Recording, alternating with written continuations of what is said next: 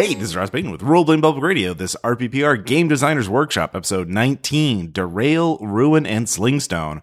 Uh, in this episode, we're going to be talking about three games that three RPPR cast members are working on. Uh, me, Caleb, and Sean, who is working on his first game. So, Hello. uh, so we have two segments. We're gonna, first going to be talking to Sean uh, about his new game idea, Derail. But before we get into that, we do have news, uh, which is that uh, the RPPR Patreon has a new special offer. This is time limited uh, to get uh, enamel pins. You see, we've uh, I finally after 11 years decided to get a new logo for rppr and the i got casey green to design a really cool logo and um we are uh to celebrate i'm having enamel pins made and if you want to if you want your own enamel pin uh it, the first official rppr merchandise uh outside of the books uh the back the rppr patreon by the end of september 30th at $10 or higher and i will mail you a pin a limited one. So Pins are awesome, actually. yeah, So I mean, it it's the latest fad with all the kids. You know, really yeah, latest. been, for, been around for. so- never mind. latest. uh, so it's new and hot. Okay. Yes. So uh, take a look at that. Of course, you get a ton of other benefits, uh, rewards uh, on the RPPR Patreon, bonus podcast, uh, the ability to join online games run by the, me and other cast members, and uh, a lot of other cool benefits. So, and you know, we're on a Discord. You can hang out and watch. You know, as I post the latest memes uh, and talk about games. So, uh, yeah. Uh, anyways, um, we should talk about games. Probably. Yes. That is what the podcast is about. so Games we're developing. games we're, we're, gonna- developing. We're yeah. to workshop. Um, I have, uh, yeah. So I've made progress on Ruin. I've gotten two full playtests under under my belt, and uh, making a lot of. Uh, and the game is playable. It's workable. So yay for that. But we have. Uh, before we get into that, uh, Sean, you've come up with an entirely new game idea, and you're working on it, and uh, we, you've done a couple playtests it too. Yeah, two playtests so far. I'm looking at getting a third one here soon, but yeah, it's just an issue of getting schedules together. yeah. So tell us about, uh, well, derail. Um, where to start on this? Uh, The general idea is that it's a it's supposed to be more of a one shot structure, you know, good for Yeah. like convention games or just hey, so and so dropped out of our epic campaign tonight and you just want to do a thing. Um, the central idea is that you know, the central conceit, I guess, is that the PCs are unimportant background characters in a frankly uninspired uh, plot script. uh, so it can be a, based around a movie, a book, a video game was actually one of the playtests so far, uh, which turned out interesting. Actually, pretty, it was pretty funny. They, they enjoyed themselves with that and thoroughly screwed with uh, Plug, the epic chosen one. Um, It's a great name for a protagonist. It is. um, so no, the idea is you've become self-aware. You realize that you're in a shit plot. hmm You've broken through the fourth wall. Exactly. And this kind of gives players an excuse to be act a little bit out of character. You don't have to be perfectly, you know, in line with it. And the big thing you're trying to do is fight for your own agency within this story. And you have an agenda, a thing that you want to change with that plot, with that world. So that's what you fight for. So, for example, that second playtest, one of the players wanted to become the secret, hidden, double secret boss battle. And he spent the entire time building up towards it. Oh, the uh, is it the optional secret boss or like the final form of the the main boss? Uh, optional secret boss. And Okay. he straight up. the ruby weapon. Yeah. And it, minor spoilers, he straight up ugly murdered the hero. Not like, here's the epic battle. No, he just runs up with a knife and. So, nice. uh, I, I guess you could say A last plug. We hardly knew you. pretty much all outside that he was a jerk that just ran around the village breaking everybody's pottery, stealing their shit, and selling it back to them. Oh, that kind of hero. Yeah. Oh yeah. Um, so the idea is that yeah, you're in, in this uninspired plot. The script is totally totally laid out for all the players and the and the GM to see. There's no surprises in that respect. It's up to the players to change things up and the GM to respond with the appropriate setup. Um, it starts off with you being essentially, it, you're fighting through a really really heavy the, the heavy weight of following the convention as a regular Right. you know unimportant character you're expected to just do it Predestination versus free will. I right Guess. you're fighting for your free will um and you have i call them fatal unscripted change kismet points it's how many fucks you have left to give I love that you came up with that acronym for that. That's pretty good. yeah, it was, it's pretty dumb. Mm-hmm. If I wanted to make a work safe ver- version, I could probably come up with something. But uh, it's the whole con- again. It comes to the whole conceit. You're you're you're really just flipping off that kind of plot. Right, right. Um, and so you've got three to give to start with, and I've split it up into five acts per uh, script. Mhm. If you don't do anything, these five acts will progress in a specific way. Yeah. And so your whole goal, you've got your agenda that you have to fu- have to fulfill, and you have to plant a certain number of flags over the course of the game to push the plot, push the script in into your favor, and make sure it sticks. I'm still working on some of that aspects of it. Uh, every act, at least for the first three acts, you can make up to three investments. You can you can give a fuck about something. And this is where the terminology starts kind of like getting a little bit loosey goosey there because I need to like nail some of this down. I wanted to go with conventions because that's the proper fucking term. Yeah. Uh, but apparently it's it's more accessible if I say tropes. Yeah. Tropes, cliches, you know, things that just typically happen like, oh, there's an evil twin. The dog must always live. I've got a bad feeling about this. Yeah.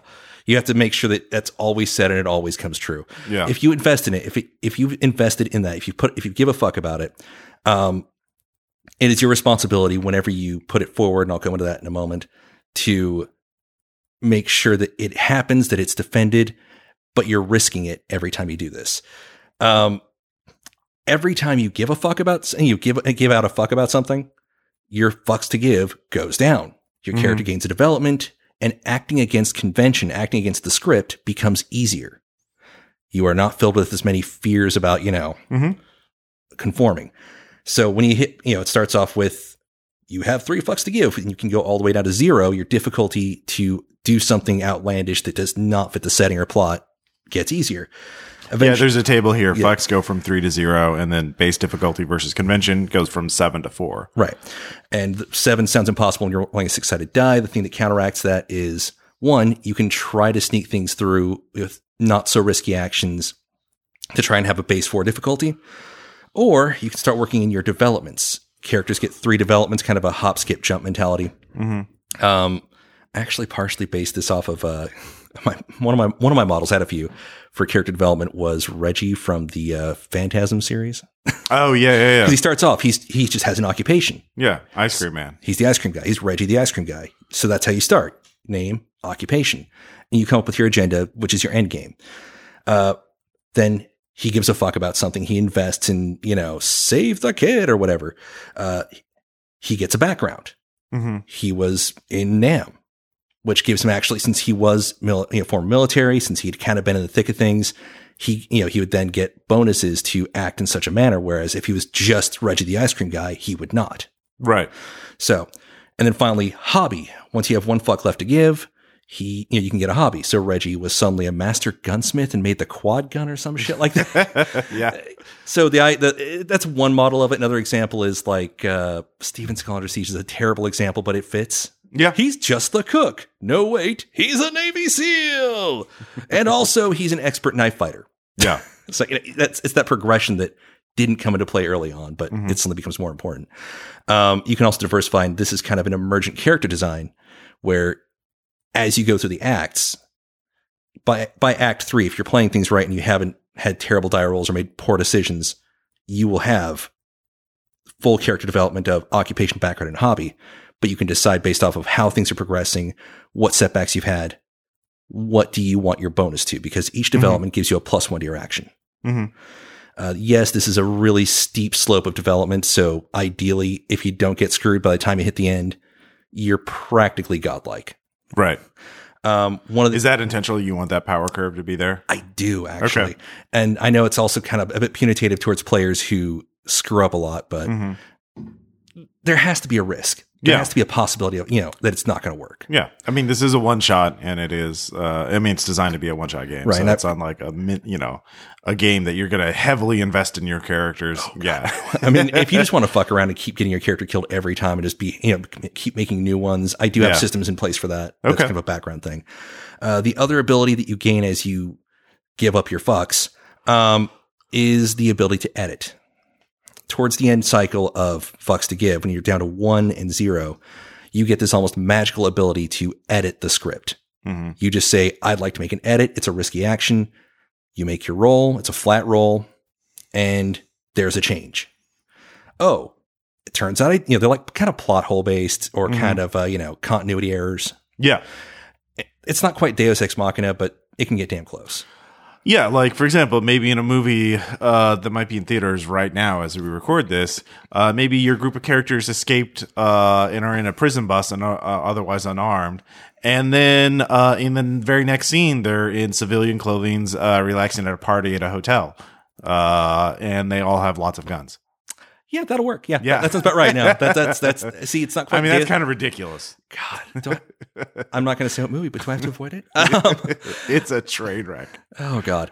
So yeah, but basically every time you do this, you know, to, you give away a fuck, you are investing in a, in your little cliche, in your little trope, and the one of the key systems built into this is that you to take an action, you have a set number of actions that you can take per act, five acts total. Uh, when you invest, when you bid an investment, that allows you to take, you know, create a scene. When you create a scene, that consists of you declare what you're bidding. So I'm bidding, I've got a bad feeling about this, so I have to make sure that's worked into the scene. That puts that thing potentially at risk. And you're trying to, you know, you're trying to plant a flag towards your agenda. I don't know what. You know, you're trying to sabotage the big damn hero's gun, hmm um, which isn't an insta kill. It's just gonna, you know, really put things in your direction because you don't Mhm. like him for some reason. Sure. Uh, you, declare, bid the investment, you declare intended outcome. In this case, you're flagging, you're pushing your agenda, and then you offer a stake. Typically, this will be your investment. You have invested. I have a bad feeling about this. If you fuck this up, if you botch the roll or whatever, you will lose that investment. You, al- alternately, you can bid hurt. Yeah, well, uh, investments can also be like other characters in you know Yes. NPCs you care about, or Like know. grandma's grandma's ring that has some of the old magic and will save the day. yeah. So you'd lose the ring. you would lose the ring. And basically, you have to somehow work a risk to that ring into the narrative. You Mhm. you decide pretty much how it's going to go. You know, going to go away if you fuck this up. Mhm. So let's suppose, yeah, you roll, you fail, and you put that ring up at risk. You tried to sabotage the gun, but then the ring fell down and started rolling down a sewer. You dropped the gun. You go f dive for the ring. You lost the ring. Mhm. That was the risk. You knew you knew what what was up there. You put it out there. Uh, alternately, when you were putting up your stakes, if you wanted to make damn sure that ring stays for the end game, you can you can put up there. You bid the ring, but you can put up hurt for your stakes. There are three levels of hurt. You trip, you stumble, you fall, and each one gives a bigger penalty. If you trip, however you fucked up, like you lost the ring, but in order to do that, you practically just like scraped yourself up as you dove across concrete. You know, Right. um, so certain physical actions you'll get a penalty. Can you take more than one level of hurt in a single action? Um, it is potentially possible. You can practically get yourself killed in one roll, but Okay. that's that's a more deep play kind of thing. Okay. With the stumble, um, you, t- you take an additional negative consequence, um, and that's minus one to all of all of your rolls. And a fall, if you don't heal up for your next scene in this act, done. Character's out. So there's that. Mhm. Um, I I remember some of your initial input for the first playtest was there needs to be some kind of control mechanism, some kind of uh, fate point, fate amoxawell. Mm-hmm.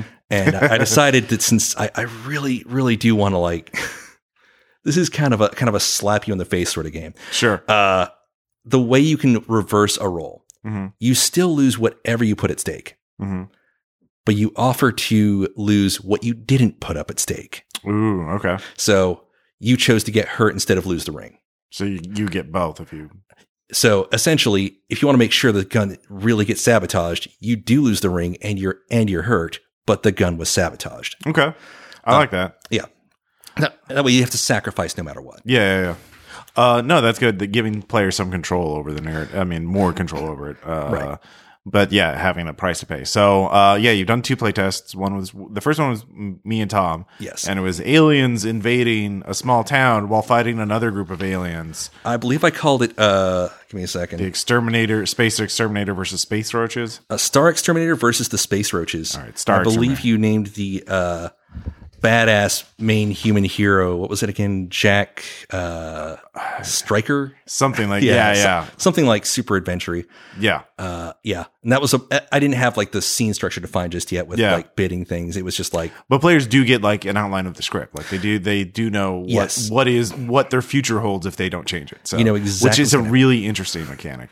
uh, again, I it's that way. It's, it also kind of gets around. All right, when players derail games, half the time it's because either they're just you know fucking bored and they think they know where it's going to go, or they have no idea what twist you had in store. Yeah, This time, the players know what's in store and they are purposefully trying to derail the plot. yeah, So uh, yeah. Hence the name of the game. Yeah. And I mean, yeah, no, and, and I like that the players knowing what's going because they know what it's it's at stake if they don't do anything. So like.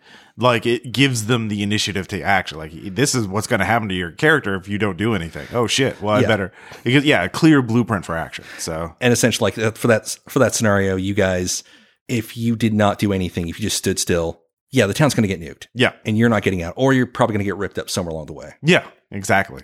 And so you're like, oh fuck this, Mhm. I'm not getting caught in this, you know, train, you know, trash heap. Yeah, I'm going to fight my way out. Yeah.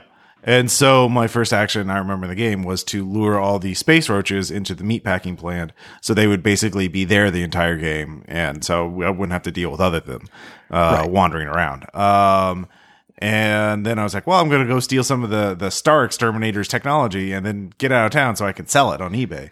Right. Yeah. And so like some of the things things that informed uh kind of informed my uh, design after that first playtest were limiting the number of actions per uh, act. Mm-hmm. So that's where the scene mechanic comes in. So act 1, Yeah. nobody has investments yet. Yeah. So you get two free scenes. You don't have to bid anything, but you can still be at risk. Yeah. Hypothetically, with some of the deep play mechanics, yes, you can take essentially big flags, big damn Mhm. swings, and you have to essentially risk two levels of whatever. Yeah. Yeah. So it's going to be an automatic investment and hurt if you fail. Yeah. Uh, but yeah, having an action economy is really important because I feel like that's something that's overlooked in RPGs, but that's actually like that's the real power gamers way. So if you get more actions, you Oh, know, in like D and D or something like that, you're fucking way ahead of the curve. So like, Oh, yeah. yeah, um, And there's also the, the Yeah. thick narrative trick, you know, where Yeah, you yeah. try to say like, well, I do this thing, but then I'm also doing this, this, I'm this, shouting this, to my friends, reloading the magazine and and uh, Yeah. scanning for traps. and I'm I'm I'm throwing it in this exact specific way that's somehow going to give me a bonus. You're just Yeah. chipping away at the difficulty and trying to get extra effects out of one. si- yeah, And I my honest thought is fuck that. I'm Uh, doing a tactical reload. Uh, yeah. Yeah. Uh, so, So- yeah, that yeah, you players just got to min max. You know, uh, Th- this this system actually has it baked in that. No, you declare your one Yeah. intended effect. Have you played Upwind, by the way? Yes, Uh, yes. okay, I remember so, I was in one of the yeah. recorded uh, campaigns. Yeah, yeah. So you know, like, yeah, they they they just have the entire scene is resolved at once. You know, Yeah. And so, like, I like that having you're done. Like, it's just this is what's going to happen. You have your one chance to do a thing, but you can't keep endlessly go you know over it or trying to you know Essentially, that's one of the things I wrote that I'm probably going to write into the final uh, Mhm. layout of it is, you know, a mini essay about your right to call bullshit as a GM. yeah. it sounds horrible, That's, but no, it's a pretty good one. Uh, uh, probably come up with some polite ways to say, to remind players. You know, like when in the second playtest, one player, their background was they were in the Thieves Guild. Oh, do I get my Thieves Guild bonus because I'm trying to steal the plot? Fuck no, dude. not happening. I'm not having that. yeah, Let's keep it simple. exactly.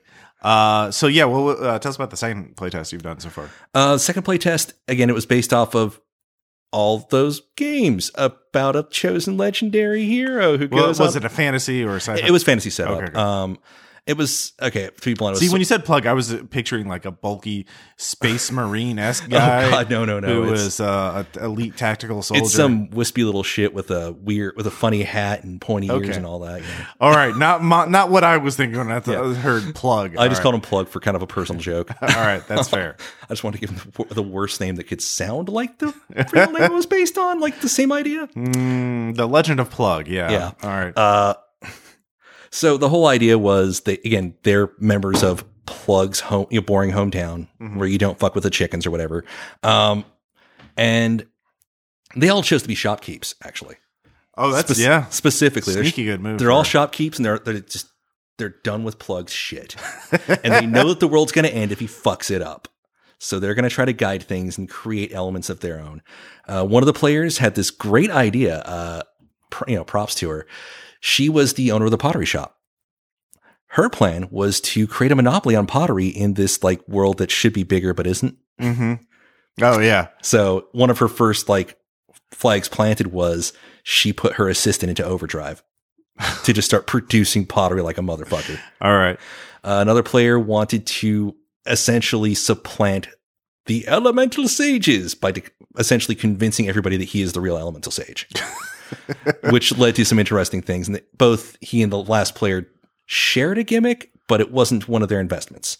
Uh, the last one was a clothier. Surprise.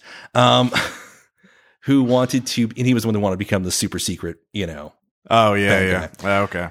so they shared the gimmick of essentially every every elemental themed town they go to, uh, the sage tries to sneak up to when the hero is going to get advice for how to complete the quest, push the real sage aside or intercept the hero and give him shit advice.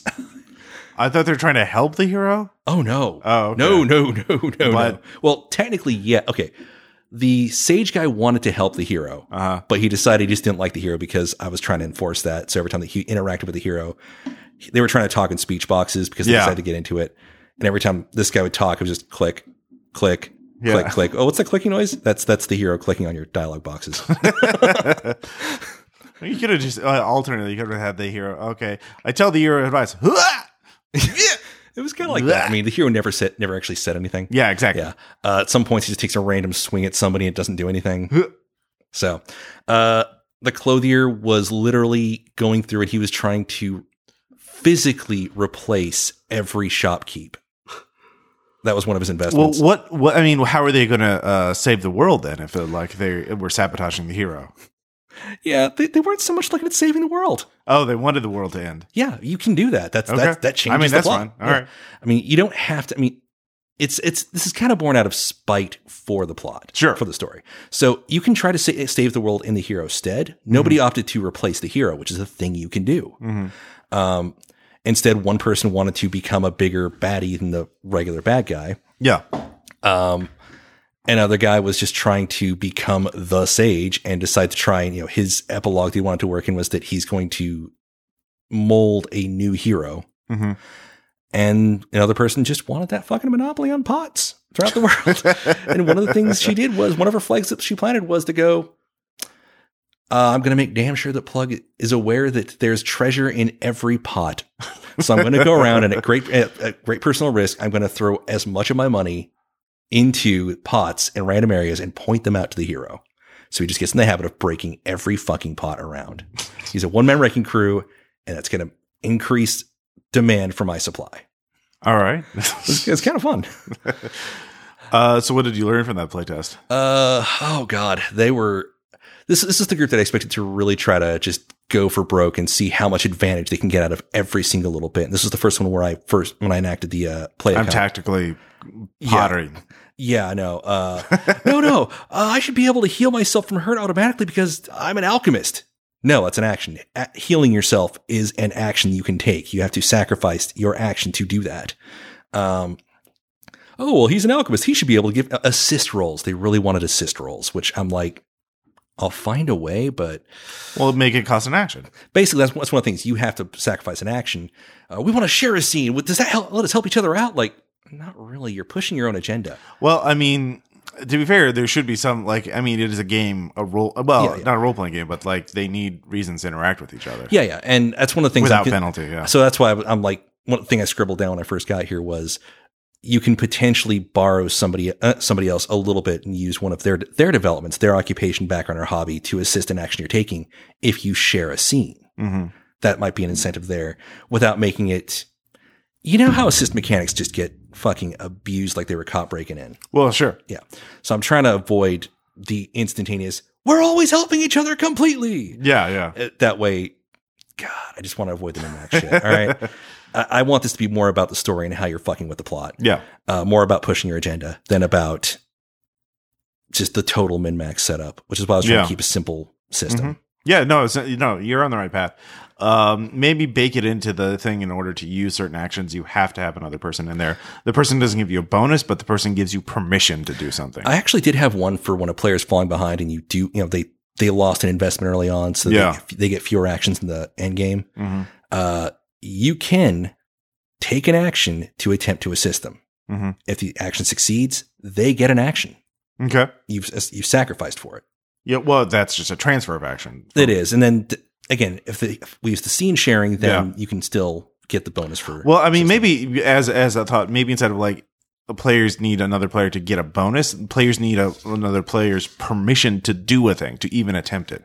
You know what I mean? So like, um, like if you want, you like yeah if you, you need uh yeah I don't know how to work it out but like uh or you maybe you add in some sort of vignette scenes uh but like have players have additional players be a prerequisite. So like everybody gets their actions but everybody can be in like maybe another uh essentially another currency. So you have your actions as a currency uh and then like sheen scenes that you can show up in per act. And then that's another currency. It's a so yeah. scenes you can show up in as opposed to scenes you create. Yeah, Because so- the scenes you can create is like the main. So like in in D and D, there'd be like difference between a standard and a minor action. You get one standard action, you know, one minor action, and so like your assist is the minor action. So, but that's a separate thing than a standard action. So okay, to I'll, I'll, I'll throw this out there because I'm, Yeah. I'm actually that I can I think I might figure out how to work that in. Uh, the way it worked is that Act One you get two freebies. Yeah, Act Two and Three you get one freebie each, one free action, or I might call it just a different something else, but it's an action where you don't have to bid anything. yeah, And then for every investment you have, you can bid to create another scene. Mm-hmm. Those are your main actions. yeah, yeah. I mean, if you want to use the the movie thing more, you could use like starring or support, you know, for each scene. So we can just build. So I can just build and you get one free support through certain acts. yeah, or yeah, or you could use maybe if you use one of your scenes to establish that you will have two support actions Mm-hmm. instead, something like that. yeah. If you really want to go the super teamwork thing, Well, I mean, yeah, I, I as a as a game designer, I would always look for ways to get players talking to each other.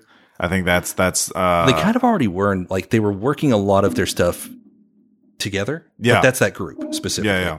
So yeah, I'd probably figure out some way. you want to give yeah you want to give them like i mean that's one of the brilliance i think of the red markets vignette scenes is that it put cast players in other roles Uh, with the second playtest, one of the things I did establish was there's incident. uh, I called them incidentals because they wanted to do a thing and they didn't really care if it had an effect or not. mm-hmm. And so I might just take that and then incentivize it. Mm-hmm.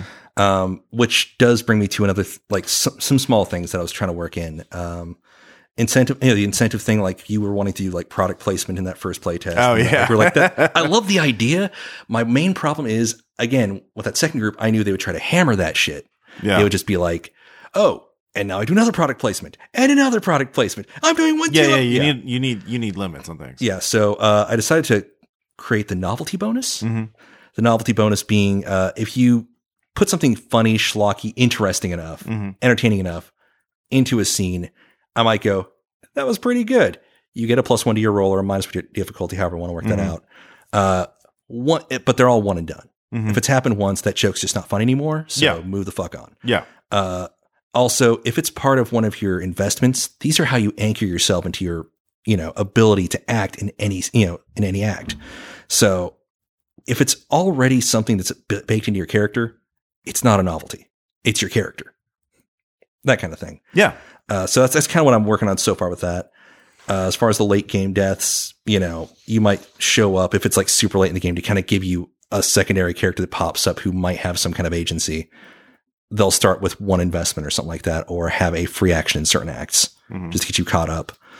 I mean, maybe like you don't get too too wrapped up in the specific things like novelty versus pro- product placement or whatever, but just say you can do a, a thing to justify this kind of bonus, and then you just role play it however you want it, like That was the idea. Is like, frame it however you skin it if, however you want if it. you work if you work something into the uh if you work something a little extra, I guess. Yeah. Really. If- If you do something extra in that scene, it's like, yeah, that that's worthy of a bonus. yeah, But then what what worries me is there will be those players who will try to work tons of extra stuff, and it does get tedious. So Well, no, yeah, yeah. Just say like you get one kind of bonus for mentioning doing one type of thing. Yeah. And so it's yeah, very much on the school of one and done kind of quick. Yeah. uh, resolution. So, um, yeah, no, it's it, it's definitely a really fun idea, and definitely like I think there's a sort of a dearth of games that focus on the one shot in the convention game. Like, I mean, there's most RPGs are designed for campaign play, Yeah. and that's fine, but like. We wind up playing a lot more one shots than campaigns because it's just you know time investment. You know, Right. I mean, it, it- there's plenty of games that you really do seem geared towards one shots that I enjoy thoroughly because you Mhm. just get a chance to run in, do some crazy things, have fun with it, you know? yeah, Uh, and I was kind of aiming for that. This is Mhm. just a chance to do some crazy shit. And again, I guess it could sort of be seen as a catharsis for players who really want to go off the beaten path, but still have to, yeah. you know, giving them the map, the plot ahead of time is a really it's it's a great it's a brilliant idea for this kind of game. just, so like, lets you know, here's what's going to happen. Yeah. How do you want to screw with this? yeah, this is where you're going to wind up. How do you avert that? You know, how And- do you change that? Yeah. And so the idea is to have a lot of these scripted out ahead of time. Mm-hmm. And I was considering having, uh, you know, some sample agendas, some sample tropes listed in Mm-hmm. of things that really apply to this well. And that way you've got a roadmap. Mhm. And the, it's the GM's job mainly to react and kind of keep things reined in. Mhm. This also could be considered more of a light GMing game. Uh, yeah. You know, one thing you could do is like maybe use the investments as a way to both rein in and provide definition for types of action. So like every type of investment you get, get you get one type of ac unique action for it. And so that's where the product placement, that's where the novelty, and that's like you're essentially you're building your character by your investments. Does that make sense? Uh, actually, it kind of does, but again, one of the issues that I'm going to be running into is uh, making this more accessible to like the second playtest. There were there were a, couple players who just had to sit down and really open up their phones and start looking up different plots and trying to figure out what common tropes are, even though they had, Yeah. had played the. Well, I think I on. mean like if you give them like yeah predefined investment, so like uh you know lovely old uh grandmother uh you know that gives them the unique ability of uh flashback of you know mother's lesson you know and Yeah. so that that's you know their one unique action But I also kind of want to keep it open for players who want to Yeah. go off that because that would Yeah. that's kind of in the spirit of the game that you know well i, I've- mean I've they're they're they're more listed as examples but yeah, yeah. And then just maybe go, okay, no, I can see that how an investment might give you a specific uh, bonus if you work it into that action. Mhm. If that's if that's the investment you're bidding, Mhm.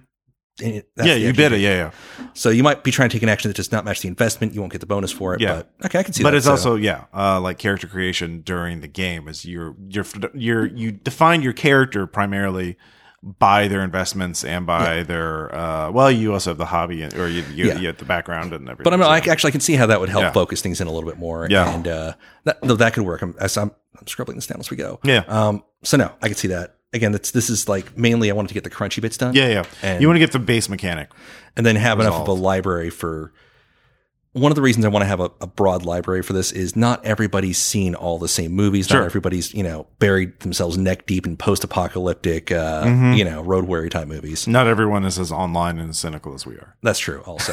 yeah, that's one of the playtesters in the second. It's, it, he admitted at the end, it took me a couple of acts to really get into the whole cynicism of the game. yeah But once he did, oh my God. Oh, he did something so screwed up. It was funny. yeah So they're in act. They're working up to Act 5 hmm They're not quite there yet. They're they're they're finishing up Act Four. The hero is making his way to the uh, barren kingdom of Lord Bad Guy. I think that's actually what I called him, Lord Bad Guy. Um, and he decides to establish himself as the sage, but he wanted to make damn sure nobody could argue that he was not, argue about him being the sage. And he decided that the way he was going to enforce this was that there was an entire fortress right beforehand. You know, the fortress before the bit. You know, last pit stop before the big fight. yeah And we'd already established this was a setting that had bombs. And a fortress like this would have a storage place for bombs. He was an alchemist. He made a little trail. He blew up the entire fucking fort. the one with all the other sages Uh, there were no sages. oh okay It's not baked in. He was he was becoming the sages, oh okay and then he was trying to establish that's a thing the hero needs to do is visit the sage, and he put on a different you know mustache or beard and a different robe every time. nice Yeah. So we're going to the Cloud City. I'm putting on a big fluffy white beard and a blue robe. We're going to Firetown where everything's inexplicably on fire. I'm wearing a red robe and a black handlebar mustache, you know. yeah So nice Uh, that sounds fun. yeah. Uh, again, one of the biggest things is to cut players loose. This is not this is not a serious game no. uh, at all. It's not meant to be. The end end goal for publishing is I don't know, like fifty pages at most. I mean, this is more Yeah. of a pamphlet game. Yeah, yeah. Print on demand. Yeah. Uh, paperback. You know, a couple piece of art. Uh, yeah, and yeah.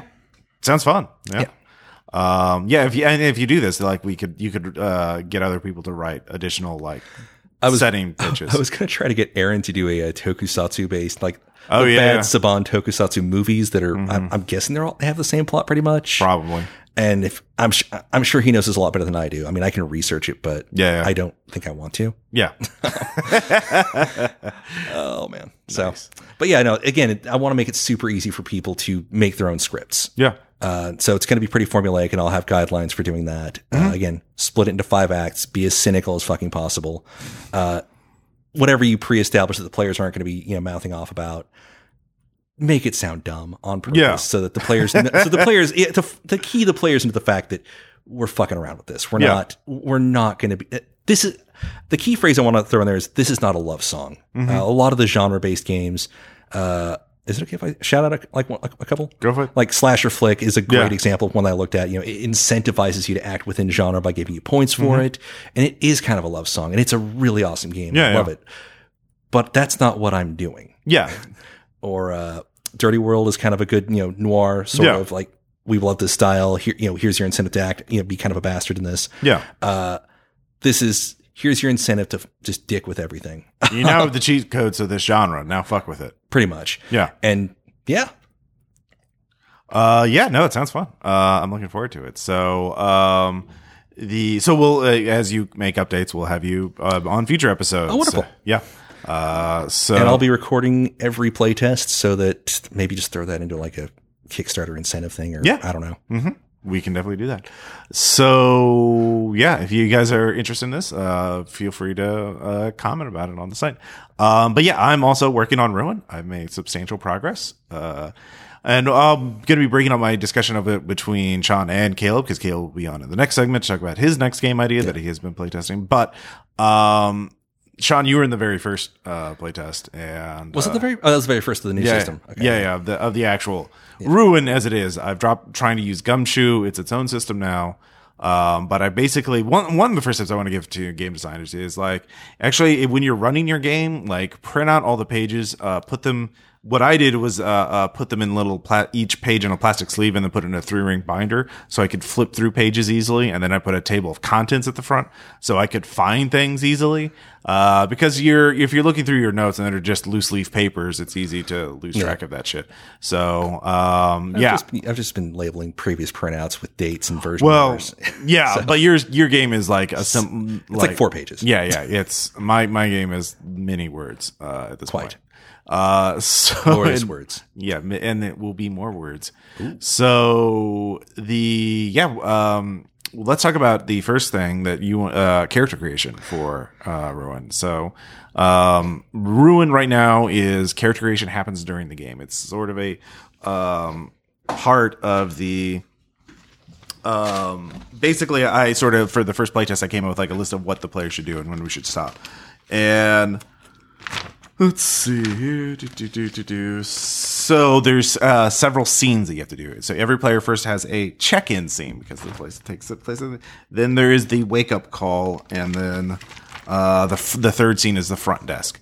And so these three scenes, um, basically, the they're they're played as vignettes, um, and uh, wake or uh, check-in is the scene where every player sort of briefly describes part of what their character was doing the night before the night the night they checked into the the sleep easy uh, inn and then they wake up in ruin in the structure. Uh they they were doing stuff before that. So like you role play a scene of what their character was doing before you know at some point during that day um before they they woke up in you know woke up trapped inside the uh, ruin and um so sean what did you do i don't remember Uh, I was doing the uh, failed, failing stand-up comedian who's. It's not that he's Oh, yeah. funny. It's just that he's just become super discouraged with life and where he is, and he's not connecting with, connecting with audiences. Incidentally, I did na- name him Pagliacci.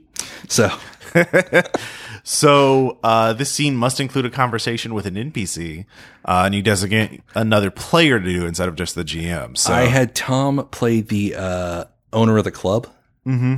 And he's like, "Oh, that's really great. It's yeah, well, you won't- didn't get him now. You- You'll get him next time." Sure. Hey, hope you like the free beer. Here's a few coupons for for your next show. Like, I, I, this was my last show at this bar. well, see you next time when you come back through. Sure. uh, yeah, so that, that was kind of where I went with that. I think Tom was the ghost hunters guy. Yeah. Uh, uh, Caleb played a sociopathic salesman. Uh, uh, for educational materials. yeah. Uh, mostly de- professional development materials, I Yeah. believe. And so at the end of the scene, um, let's see here, the uh, the player who role plays the NPC summarizes how the character acts with a phrase, and that becomes one of the traits. Um, I think I wound up broken. yeah, broken. So y- y- basically, the way it ruin is your player character has like seven traits, six normal ones, and then an emotional state, uh, an emotional trait. And these traits change during the game, but you know they give you a plus twenty bonus on certain actions if they're applicable. Um, so a broken one, I mean, it's all basically on how the player justifies it. The player could say, "Well, I'm broken side, so I'm not as easily scared by things." I'm broken, so laws mean nothing anymore. Yeah. uh, so it's easier for me to ignore certain stresses. Um, And then the player says, uh, well, then the GM asks the player, uh, do you think your social skills are your strong point, your weak point, or kind of average? And then a player answers, and that gives them a 20 or 40 or 60% in that ability. What I kind of liked about when we were when we were going through that that it was you're since it's kind of a, uh, kind of a contained thing after a fashion. We were allowed, you know, I define my character not. It's not that he wasn't capable. It wasn't a base stat. So it's not that he's technically able able to be charming. He's just really discouraged at the moment. Yeah. Uh, it's I can note that and still put his social skills at rock bottom Yeah. because he's just not not feeling it. Yeah. Uh, so yeah, it gives players a lot of options, and I've I've also I've run two playtests of them. Both times, players really got into it. It, like it gave them a strong hook to establish a character from the very beginning. It gave them some sort of framework about who this person is and what they're doing. So it got them thinking about their character, and so it works. I think it works really well. Um, I mean, I need to do more playtesting, obviously, but um, then the second scene is check in. Uh, or no, second scene is wake up call. Sorry. Um, wake up call is waking up inside your hotel room and realizing something's wrong. And the scene doesn't end, and it's just the player by themselves, uh, by themselves. But then the p- scene doesn't end until the player leaves the their room. And so the scene is like I, you wake up and something's wrong. Then I described something freaky. I don't remember what I did for you in particular. I got a weird phone call. I think Tom looked out the window and noticed that he couldn't see anything or something Yeah. like that. It's different for every player. Yeah, yeah. Which I, I, I do like that. So Yeah, it's going to be. I'm coming with a big old list of suggested things, and then the GMs can improvise them. It could be things like instead of a window, you see a a, a painting of your hallway outside your room and the exact place where you saw it, or like it's incredibly cold in your room. Um, and so the player sort of basically, and at the end of this, so this is a brief scene usually because there's no like there may be interaction if there's a voice on the phone, uh, but then the uh the scene ends when they leave and so like at that point you ask what do you think your problem solving abilities are and that you put that in for your mental one I can't remember what I put in for Yeah. that one, but yeah. uh and then the uh the the also the gm notes what they're carrying with them when they leave their room which is Like I think Tom carried his whole bag out or something Yeah. like that, and I I just grabbed a beer. yeah. And uh yeah whether they're dressed or not too. Yeah, uh, uh so this is also kind of like a like i want this game to be like something you can replay again from the same perspective. So like you learn you have sort of a metagaming thing um that like oh yeah shit i should take all my luggage with me. So i have more luggage when i start when i'm actually in there because you can't go back in your room um because that's a whole separate thing uh as you find out. So the but um yeah, no, but th- yeah, and there's a whole mechanic to deal with players having metagame knowledge of the the setting. It's like I have, you know, you you now your trait is I have I have memories of this place or I have been here before, How, but I don't remember everything. What the fuck? And so that gives its own disadvantage. So you can explicitly metagame in Ruin, but like there are consequences for doing that. Like No, I mean that's actually a really good idea. yeah.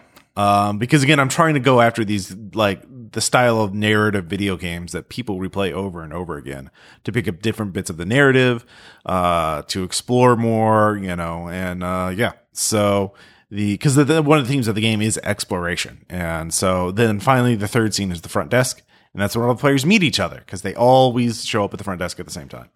And, uh, that one at that point, you know, once you figure out your mental ability, then you also figure out your physical ability. Uh, so you have a, you're strong, you're average, and you're weak in one of those. So 60, 40, and 20%. Those are your base abilities. Um, and then you have at least one trait de- uh, defined, prob maybe even two. Um, so, uh, cause the GM can assign another trait if it's, uh, relevant. So, um, I think actually in Wake Up Call, you can, you can do that too. So that, that's sort of up in the air. Um, Yeah. uh, oh, and you also define your emotional state. Uh, your emotional state um, is basically instead of a sanity system, you have stress, and stress goes from zero to ten, and then each each time you start in a certain emotional state. You know, like calm, in in denial, afraid, panicking, angry, frustrated, and I'm still working on that. But each emotional state will have a, a different ability attached to it. Like if you're frustrated, you can break things to lower your stress, like physically destroy objects or yell at other players or other people. Um, and then, uh, so yeah, so I don't know. What are your thoughts of the character creation at all? Um, I think it's, again, it's one of the things that I mean. I was pushing it. You're pushing that. I've seen it in a few different games. It's kind of rare, actually, compared. I mean, but I, I've seen it, and usually it's a thing I've always praised. Uh, emergent character development, at least at least through, through the first scenario, if it's a campaign setup or uh, throughout a game, if it's a one shot or however you want to work it. The idea that instead of walking to the table with a preset concept, you you can respond as you begin as you begin play as you s- get a feel for what you're doing the character can emerge as opposed to I come to the table with a preset character idea. I start playing it and I decide this isn't the right character for this game. This gives you a chance to kind of backpedal a little bit, alter. Um, the only other games I can think of, I know there's plenty out there. Weirdly, the two games I can think of that did this on some level were Cyber Generations, which was a failed spinoff. Well, something that failed, but it was a spinoff. I loved it. All right, it was a great game. Uh, Cyber Generations, which was a spinoff of Cyberpunk 2020 Yeah. back in the 90s. And that first game I reviewed for After Hours, Immortal, Oh yeah. did yeah. actually, I, uh, one thing I did I remember praising was the character creation system was you start with a few basic ideas and you've got this pool that you define, you define your abilities based on past lives that you discover through, you know, through play, whatever's needed. And that defines your character and limits your future actions.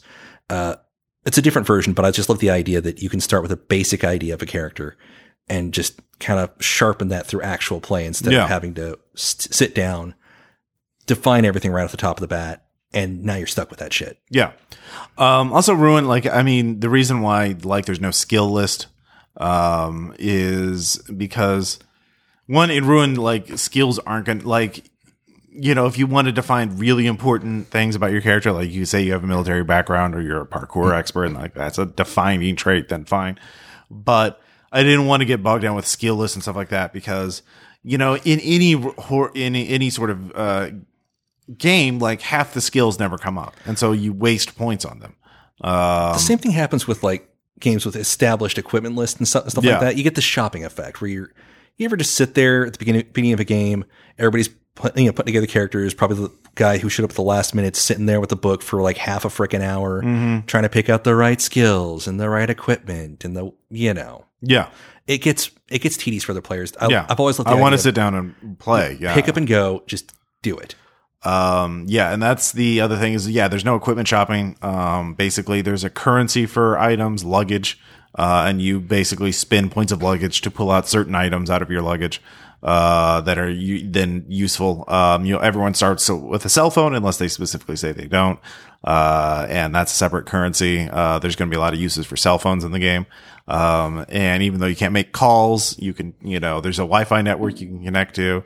Uh, there's also, then there'll probably be others, uh, you know, flashlight, uh, Noise other makers. Yeah, noise makers. There's, there's, there's, there, there will be, and also document things Oh yeah. um, take photos and videos and uh, stuff like that. So, um, yeah, the the the yeah, there's a lot of interesting things uh, going on with it. But yeah, like you don't buy items; you just have to scavenge them or craft them. So I'm going to make crafting a major component about it. But that's that's I'll, I'll talk about that more, with, I guess, with Caleb. Uh, well, let's focus on character creation right now. Um, were there any weak points or like things you think I would do? I should try differently. Um, do you think it's too simple? I don't know. simplicity is good. I just think one of the other issues is again, it's just that like turn taking, making sure that certain players don't develop faster than others. Because like I know that I, oh, I was in that playtest with Caleb, and he I know he was going ape shit, and it was awesome. But Yeah, he was trying to stress test the system which by is making which is great. But you know, he, he was getting trait. He was racking up traits, and it's like I'm going to do a thing, and it didn't quite come amount to a trait. I guess I don't know. Yeah, Uh, so I just I was just trying to, trying to get a feel for what does it take to earn a trait. yeah, Uh, it's actually I actually kind of took that to heart when I was dis- when I was coming up with the idea of uh, parsing out actions and establishing. No, you will get a thing if you take an action. If you invest in this time, yeah, your character will develop. It will it will happen. yeah. I do need to nail down like how you define a trait. Uh, one thing is traits will change over the game, um, and in fact, uh, I have decided that basically instead of your character like if they they die like their their character's over, um, because the ruin is a weird place. Uh, if your character would normally die, like say you fall into an endless ocean, you know, Yeah. uh, the then you wake up back in the uh, in the ruin in the in the hotel, and you now one of your traits is just blacked out, uh, and that that trait is now gone. So when you run out of traits, then you just disappear into the structure forever. I, I like that actually. So uh, you get multiple lives, but um, it also deals with like if you if you um, basically the way the emotional states works versus your sort of calm or panicking, uh, then you get really agitated. Uh, and then you have a breakdown, but then you get to a state where you're like, okay, you've accepted the reality for what it is, and your emotional state is more like powerful in the sense that like you you can deal with more of the the weird shit that you see in the ruin.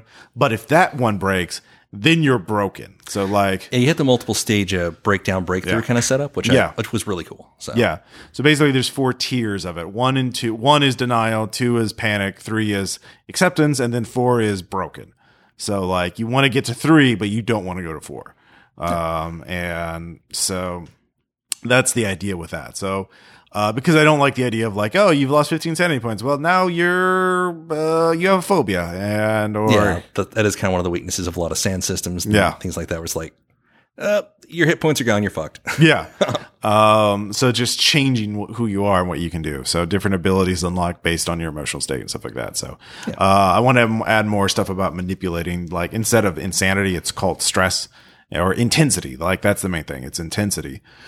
Emotional intensity. When you get overloaded with an emotional intensity, you have a breakdown and then you go to a new trait. Um, so, um, yeah, but, um, yeah, characters start out very simple because you make, you, you define your character as you play. Like you rack up abilities and you rack up changes to your character. Uh, and the whole point of the, the, the idea is in Ruin, this is the most important part of your character's life. Like you, what you did beforehand doesn't matter as much because you're basically in an alien environment. You have to learn from scratch. So everyone's basically kind of this in, in, in a similar situation. Like even if you're like, oh, I'm a special military ex sniper. Well, you know, shit here doesn't make sense, and you don't have a sniper rifle. Oh yeah, I do. I have a sniper rifle. Well, okay, it doesn't fucking work very well in the monsters because you know they don't ignore the physics. oh, the eternal war against the uh, I'm a former special forces badass Yeah, player character because that's actually been printed in a lot of games in the past. Is people just oh my god, and it does happen. Yeah. Well, I mean, the game is more based on, yeah, exploration and crafting. So, um, the idea of like figuring out how to, how to gather resources and how to utilize them wisely. Um, and then just navigating the, the structure itself and figuring out how it works. Um, because yeah, uh, yeah, that's that's the idea I wanted. I, I do know in the first playtest, one of the problems, and in the second playtest that came up, is that I uh, the game is about exploration, and what happens I've realized is that players, if you don't give them a reason to stay together, will not stay together, and everyone will fucking Oh, we split the fuck up. yeah, you hard. you split the, yeah you split up f- very far, very fast, and if you don't want to have like six different plots running at the same time, you need a reason to keep them together. How about a teamwork mechanic? yeah, yeah, there is going to be a teamwork mechanic. There's also going to be a tethering mechanic. Uh, I'm going to try out next the third playtest, which means everyone who wakes up and finds themselves in the hotel at the same time are tethered together. So like, if, yeah, What about the idea of developing an emotional dependency on somebody? Um, I know it sounds weird, but it's I'm just throwing this out there as a possible SAN mechanic that you sacrifice, you know, your a little bit of independence to gain a little bit of resistance, maybe because you've got a buddy. Yeah, but that's gonna that like Yeah, that that's not gonna abused. that that well, I mean, that would not really get abused, but that takes time to set up. So like, it would not be available like that. That would yeah I'm, I'm saying it, it wouldn't be like a beginning game thing; it'd be developed Yeah. over the course of the game. So yeah. I'm just know. focused on the beginning of the game right now. so if that uh, yeah, I mean, we're I'm still doing one shots of it. I do want to do a campaign of it, but I, I need to plot out the structure enough that it's you know fully mapped at least in my head. Um, to figure out how players get from one place to the other, how many different pocket dimensions are available, essentially, and that kind of thing. So, I've already made some progress in that end. That's why I want to do another playtest. So, um, but yeah, it's yeah, it's uh, yeah. I mean, it, it's a playable game, so that that's the biggest thing for me. But Yeah. like, um, figuring out, I, th- I think the the best thing the best thing about it right now is actually character creation. I think character creation is pretty much ready. Like, at least in terms of the st- like emergent like you everyone here make your character in 10 minutes now we're playing you know everyone had their it's like five minutes or so per player to do the the first few scenes usually on average Yeah. uh timing it. So like six players i got through in 30 minutes before everybody was at the front desk. Um and then so that was pretty good i feel. Um and that gets everybody like i you feel more of a connection to this character than if like i am in private detective smith and i'm investigating this cult. It also again it prevents somebody from showing up with this enormous you know goddamn backstory that they're Yeah. trying to shoehorn into the game, and it's you know Well, I mean, like the thing is, that if you you could have a backstory for your character, but it would be for a normal person who is sleeping Right. at a hotel by the highway. Like it's not. Um, yeah, you're on a you're on a trip. You know, you're just a normal person. So, well, my ex special marine sniper turned private detective, uh, who's also a medical doctor, uh, but he's but he's masquerading as a janitor. Yeah. you know and yeah, that's. you've seen it, you've seen it, Yeah, yeah, yeah, no, I know, I know. But the thing is, it wouldn't give that much uh, of an advantage. So, right? I mean, again, it's just that issue of yeah. this prevents that from happening. Uh, I mean, there would be hard limits how much luggage your character could have or lug around with and be like how much you can fit in a car. So it'd be so many points of luggage. And so, well, I take all of it with me out of it. Like you're taking three suitcases worth of shit to complain to the front desk about it being too cold in your room. Okay. Yeah. Well, why? Well, okay. Your character now is the trait you, you've been here before. You're, you've activated the metagame features because you're clearly doing that. Like, Yeah, or Yeah. things like, you know, I'm a mafia hitman who specializes in sniping people. I'm going to make sure I bring my gun case with me to the front desk. yeah. that shit. Uh, Yeah. and my vest because I, even- always have a you know Yeah. vest. Yeah. I don't even have rules for guns yet. Like, cause, um, Yeah.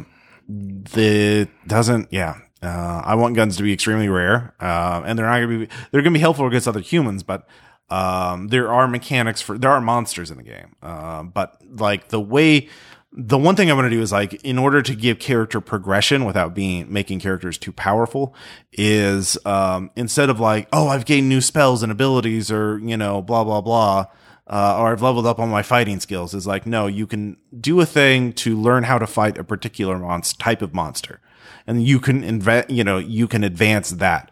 So, um, that's the thing. Uh, Or it could be I have the secret knowledge of how to get to the really happy dimension. yeah. Uh, yeah, yeah, the estate. Um, yeah. So like that, that's the character progression. Is like, yeah, yeah. Now you have a fighting chance against that type of monster. Yeah. And that's it. Like that's, that's, that's your, that's how you're a badass now is you can now, you don't have to always run away against those things. That's kind of how I read um, when I was reading up on some facts on Night, Night's Black Agents. How the vampire hunt's supposed to go is every attack is like an investigative action. Yeah. kind of like that. You build up figuring out what you're really supposed Yeah, my to do. deepest regret in Tribes of Tokyo is I didn't. I, I was I held back on the vampires too much. I didn't. I didn't really like. Yeah, he just you you you did you attacked him, so you're dead. Like he spends twenty points of aberrance to make three attacks, and he inflicts eighteen damage to you. That sounds like still par- parsing on the players though, because it sounds like it Yeah. was a lot of wait, I attack him now. It's like well, you didn't invest. Every vampire hunting story involves shit tons of investigation. Yeah. Uh, at least that's my experience. Well, I mean, I basically set the tone at the beginning of Tribes of Tokyo because I let Aaron run up and try and stun gun a vampire, and the vampire just didn't kill him. Yeah. Sorry, that, that, that was a very pointed silence. Um, damn Aaron. All right, uh, love him to death. Because it was the very first scene of the game. And I was like, I'm not going to kill you in the first scene. So, okay, so I imagine in in in your game and Yeah. in mine as well, if you were going up against the monster in the very first scene to try and take it out right out, that's the dumbest fucking idea. Yeah. You can do it. You're probably gonna get your shit. I mean, your game is specifically about uh, subverting tropes like that, but Yeah, the but way your game balance works is the characters wouldn't have that power yet. Hypothetically speaking, I'll, I want to say one of the things I was like, I really wanted to see how far I could break it myself after that second playtest. Yeah. Is it possible to just ace the hero or the villain or the monster in the first ga- uh, first round? Mm-hmm. Hypothetically, I want to set up so you could do it, but at really tremendous sacrifice, Mm-hmm. and it's probably not going to work. What would be really cool though is if like, yeah, oh, we killed the monster in the first team, we killed Dracula. Uh, and then like the rest of the plot goes on like that didn't happen. So Dracula's minions all rise up and start killing people. And then like, oh, we have to burn the town down to save it, to stop the vampires from spreading. That was one But thing I- Dracula's dead. There's no head vampire. We must find that. Like, like they just ignore that Dracula's dead.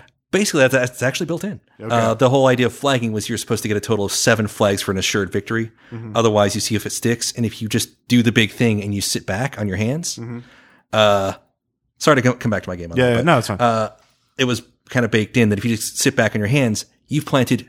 I would say that's a big damn flag, so it's worth two out of Seven. seven total. Okay, yeah. Yeah, so you have to roll a six to make damn sure it sticks. And in the meantime, the plot wants to happen.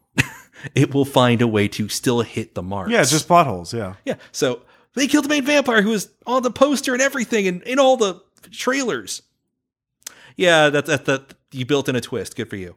now you have to deal with either the real super secret master vampire or Mega Dracula from the moon, who's 13 feet tall and has Dracula dogs that look like Dracula. Yeah, pretty much. Yeah. I mean, so no, but I, but in your game as well, Yeah. it's the monster first shows up. I'm gonna nail it. I'm gonna push over a vending machine on that shit. You don't know how to beat it. You don't even know if that's gonna work. Yeah. you know. So Yeah, and my game is basically impossible to fight the monster until you learn how to fight it.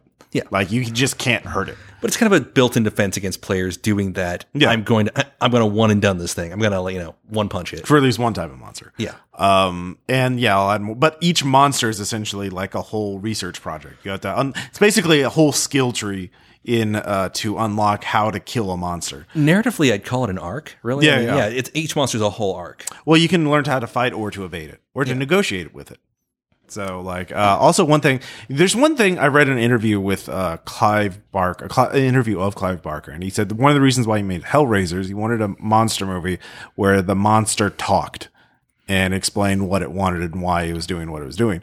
And like, I was like, holy shit, I want that too. I want my monsters to talk, to at least to be like, yeah, this is why I'm doing this shit, this evil, terrible shit.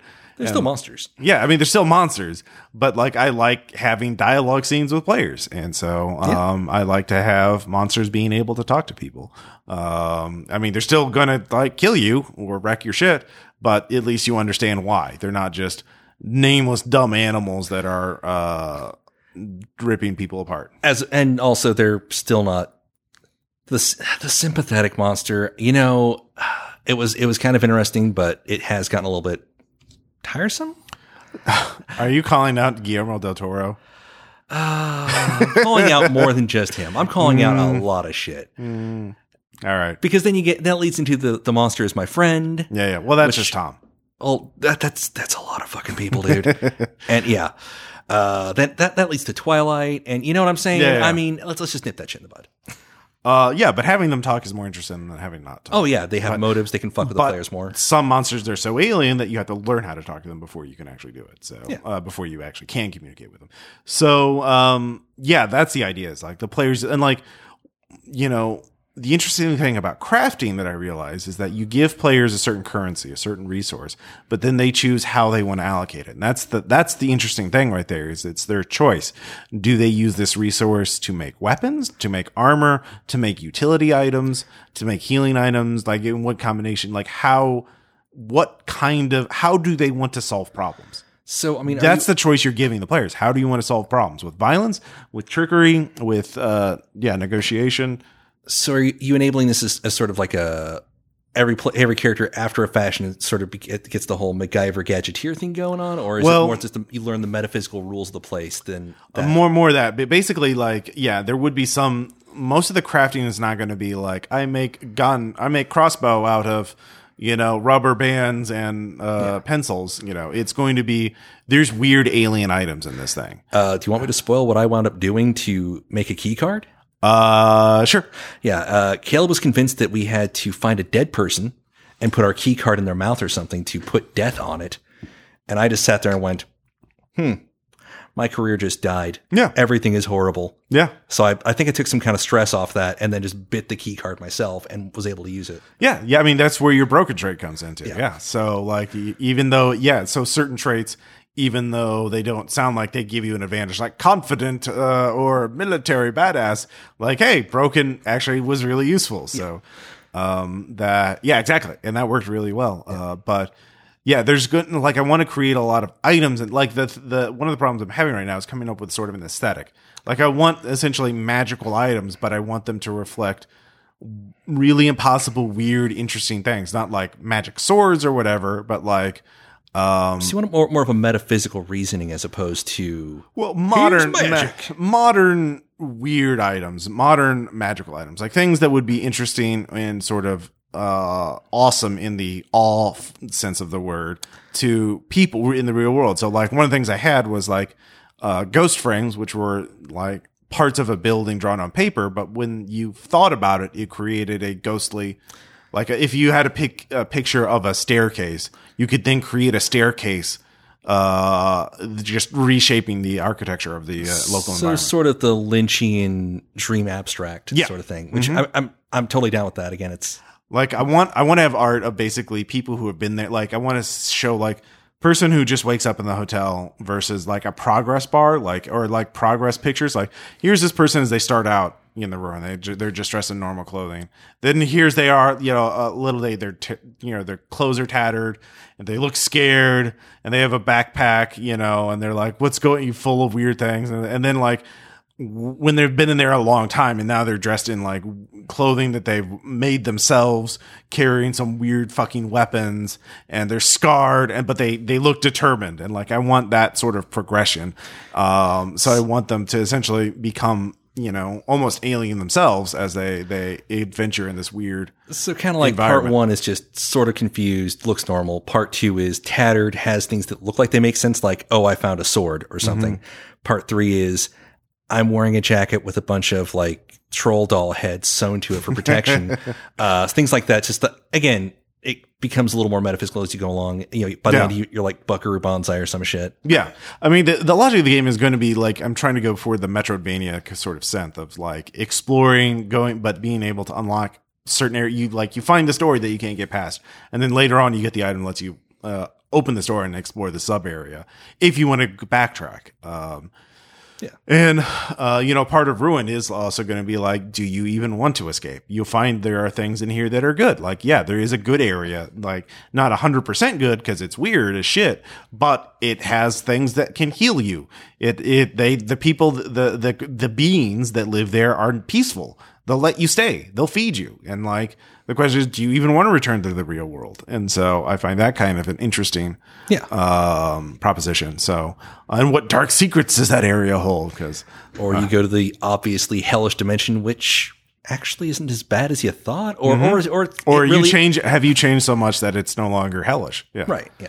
Um, you know, are you now driven to escape, or do you realize, you know, what if I take this this healing item out with me to the real world? Can I can I heal someone I know? You know, I kind of had this mental image just now of like a, a more experienced player character versus an earlier one. The earlier one might have some advantages, I guess, in respect that they're still fresher. But you get kind of this uh, Ford Prefect Arthur Dent mechanic going Yeah. between players. Yeah, exactly. that could be pretty cool. Yeah. Uh, so that's what I'm sort of going for. Because again, Ruin is going to be essentially a dungeon crawl game because you're just trapped in this infinite labyrinth of multiple subdimensions and weirdness, and you're trying to find a way out.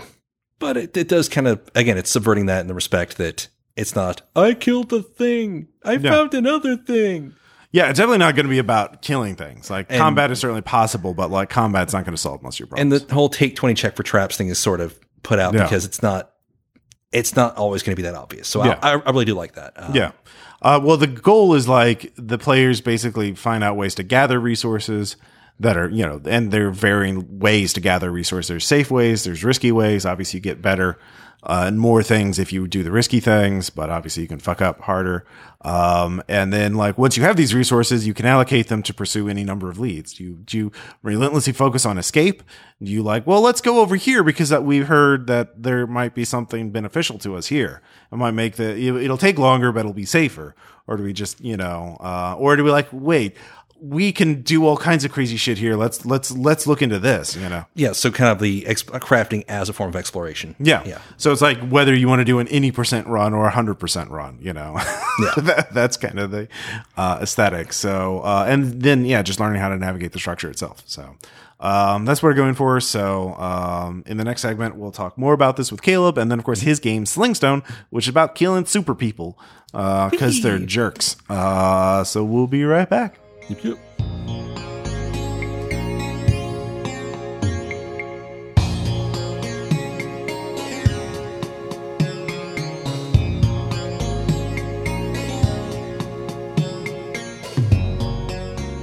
And we're back. And this time we have Caleb. Hello, everyone. Yep. You haven't been on the podcast for a while. Uh, I, I, what? You're a stranger to it. I was here yesterday in this exact spot, talking to this very microphone. I know. Uh, well, I was just talking about Game Designers Workshop Ah, yes, because we've had other people on it. It's not just you and me anymore. yes. Uh, but in fact, but we still have you. I mean, we'll we'll let you on. You're a legacy at this point. You gotta- Wow. yeah, I'm just one foot in the grave, according to Ross Payton. Thanks. Uh, but you have a new. Well, I mean, you have a new idea to talk about now. I got multiple new ideas, man. I'm busy over Yeah. here. Okay. Okay. Yeah. Uh, Um, but yeah, you uh, Slingstone, uh, which I mentioned a little bit uh, at the very beginning, but I haven't really revealed the plot or the premise of it. Uh, so tell us about that. Um, so I'm thinking about other RPG projects to start. Um, and I very much like the Upwind system, the Q system. Yep. by Thanks, Jeff Barber. Yes, uh, and he's been kind enough to let me tinker with it. Uh, I don't know if it's going to play out yet, but um, the premise I have for Slingstone is a sort of uh, you know premiere season of TV in one night kind of thing. And the the premise is that you're um, killing superheroes. Um, so you are unpowered people. You there is no way to get powers. You are not super people, uh, and in fact, you you have a moral or political or uh, you know ethical imperative Mhm. to slay them because they for for reasons. Um, so it could be like you're real tired of uh, Cyclops resurrecting his girlfriend who keeps on you know destroying entire cities uh, of your loved ones, and so he's got to go.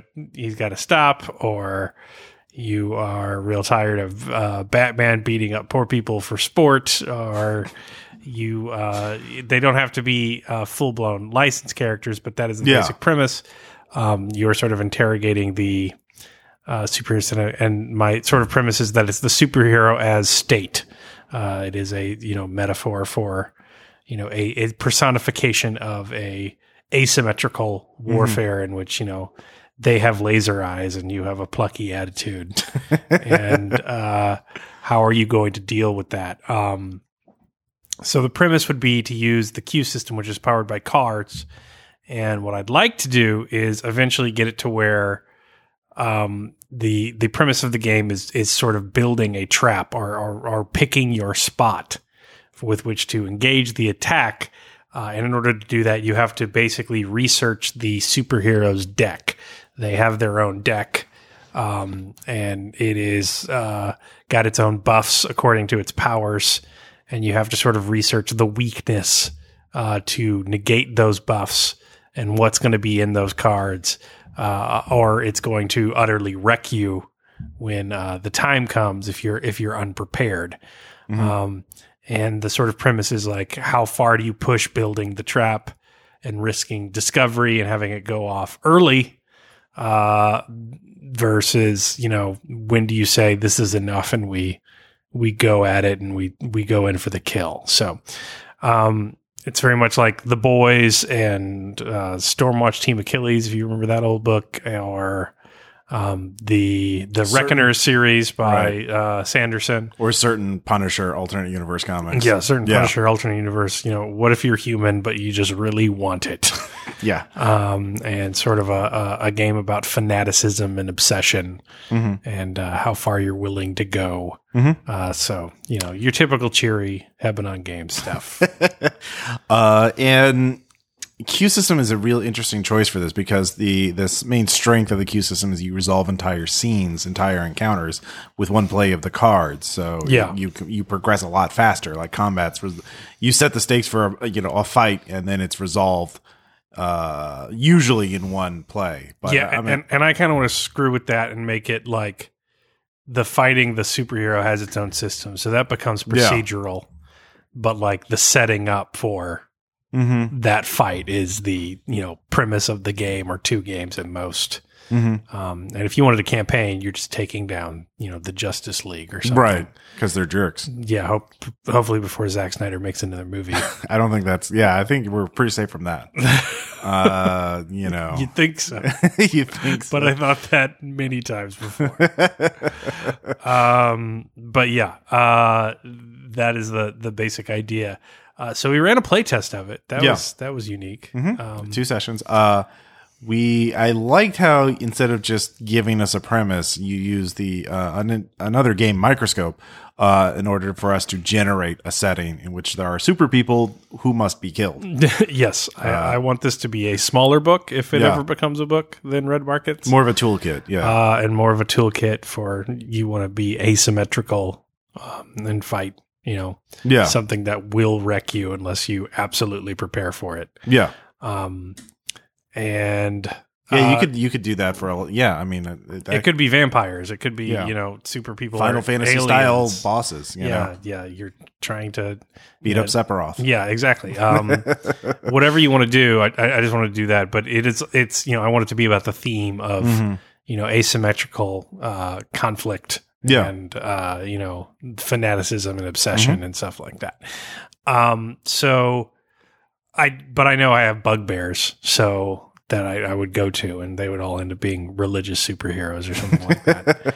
Um, so uh, we did microscope first, and we sort of built a communal setting that was super weird. Uh, not Yeah. what I would have picked myself. No, Uh, and any of us. I don't think any of us would have. come but it, it was interesting. It was a Uh, very It was like a like a into the Badlands sort of l- low technology. post apocalypse. yeah, low technology post apocalypse uh, espionage kind of thing, Mm-hmm. um, which was which was pretty cool. Uh, and uh, so we played it. Um, now I did not write anything really new for this, other than the, um, you know, it's an indie game, so it's got to have note cards. That's like a requirement, or they kick you out of the club. uh, I, I made a little mechanic where you sort of stack note cards, which is like things you need to discover, and then you flip the note card, and you know more information, but you got to get deeper into the stacks to get more information on your target. Um, and so you're investigating different aspects of them, and ultimately it all led to a mechanical thing at the bottom for the fight, but. You had to sort of penetrate layers of secrecy and state control. How many were in a stack? I can't remember. Uh, three. Three in cards. Each one, yeah. and you Uh, only got the mechanical advantage at the end. yeah, pretty Okay. much. Yeah. Uh, so you had to know like how does his power work, you know, and then once you learn how his power work, is like, well, how do we stop that power? And then it was like, where do we find the thing that we now know stops that power? Um, and so we we we went through that. I'm trying to remember what it was. You so you guys invented a there was a religion that had an animal pantheon that that Yeah. was it. Like all the other religions were. Well, I mean, bullshit. these were like by pantheon, like they were more like old style Roman gods actively interfering things through their avatars. They, Yeah. they, they gave their powers to a human, and then like we were trying to kill the ram, and mm, so Yeah. like we couldn't just kill the ram because if we killed the ram, the powers would go to the next person in the lineage. yeah. So And uh, he was also impervious until you yeah, uh, you actually never got the thing to stop his imperviousness, but you know you choked him to death on a rocket. So Yeah. that was interesting. um, uh, and he had uh, you know super speed, but you know he was. You found out that he was susceptible to zootropic diseases, so you gave him a you know sheep slash human dermal virus called Orf.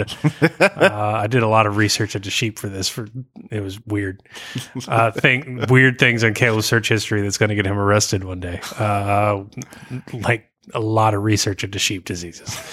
Um, but yeah, you you you you tuck through all that, but had to do that, you had to like infiltrate the schools of the Ram, and then you had to like find the rebels of the Church of Man, and because it was a religiously organized power, you had to like perform a ritual for a like a rebel god, like Mhm. that was going to help you destroy the Ram by killing Right. a bunch of sheep and. Um, But I mean, that's just kind of almost like a theme or a reskinning of like the standard like look at, in a in a normal superhero setting, quote unquote. Um, they would have you going to crime scenes where the superhero fought, or Yeah, yeah. interrogating Yeah. henchmen and allies and reporters, and you know, which is Q Systems great for because Yeah, yeah. you're you're resolving entire scenes. yeah. I do the legwork. Yeah, I I, did it.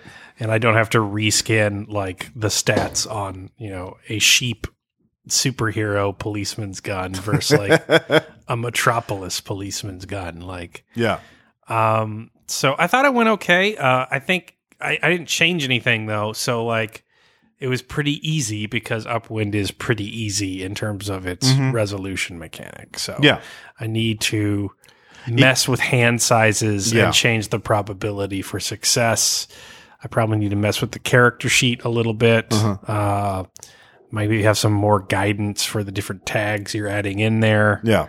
Um, Well, I mean, Upwind does take some. The Q system does take some getting used to GMing in Yeah. like figuring out stakes and then like making like the biggest thing is setting the stakes it, before you play the cards because there's a rush to just like oh let's roll. and Yeah, see yeah, what yeah, yeah, yeah. Like that's the opposite of how of more- everything else. Yeah, so like that's that's a sort of a Success or failure, and then we decide. Yeah. Yeah. Um, and this is the first time you're you're designing a full game, but based on someone else's system. Yeah. So uh, that that's kind of interesting for you, I guess. Mm-hmm. Um, how has it been different than Red Markets? I guess. Well, I mean, uh, there's a big glut in red markets where it was like I did all the research for the setting and I knew what I wanted to do. Mm-hmm. And then there was like a year where I just couldn't figure out a resolution mechanic. Yeah. Whereas now I have a lot of stuff that's done and I just need to start tweaking it and see what works and what doesn't. Um, and the right now the thing holding me back is like other projects and uh, just time because I've started work again. Yeah. Um, but uh, yeah, th- that's different. So there's there might be a sticking point down the lane, but the sticking point of just like buying new types of dice and rolling them and see what I like is you know there's no sad 2 a.m. with decks of cards. Oh no. trying to do probability math by myself. Oh. Uh, but that that's what happens when you make up a new resolution mechanic. I mean, Yeah. that's pretty much it. Um, so yeah, I, I I need to tweak things and change things uh, quite a bit. Um, but we we ran a play test of that.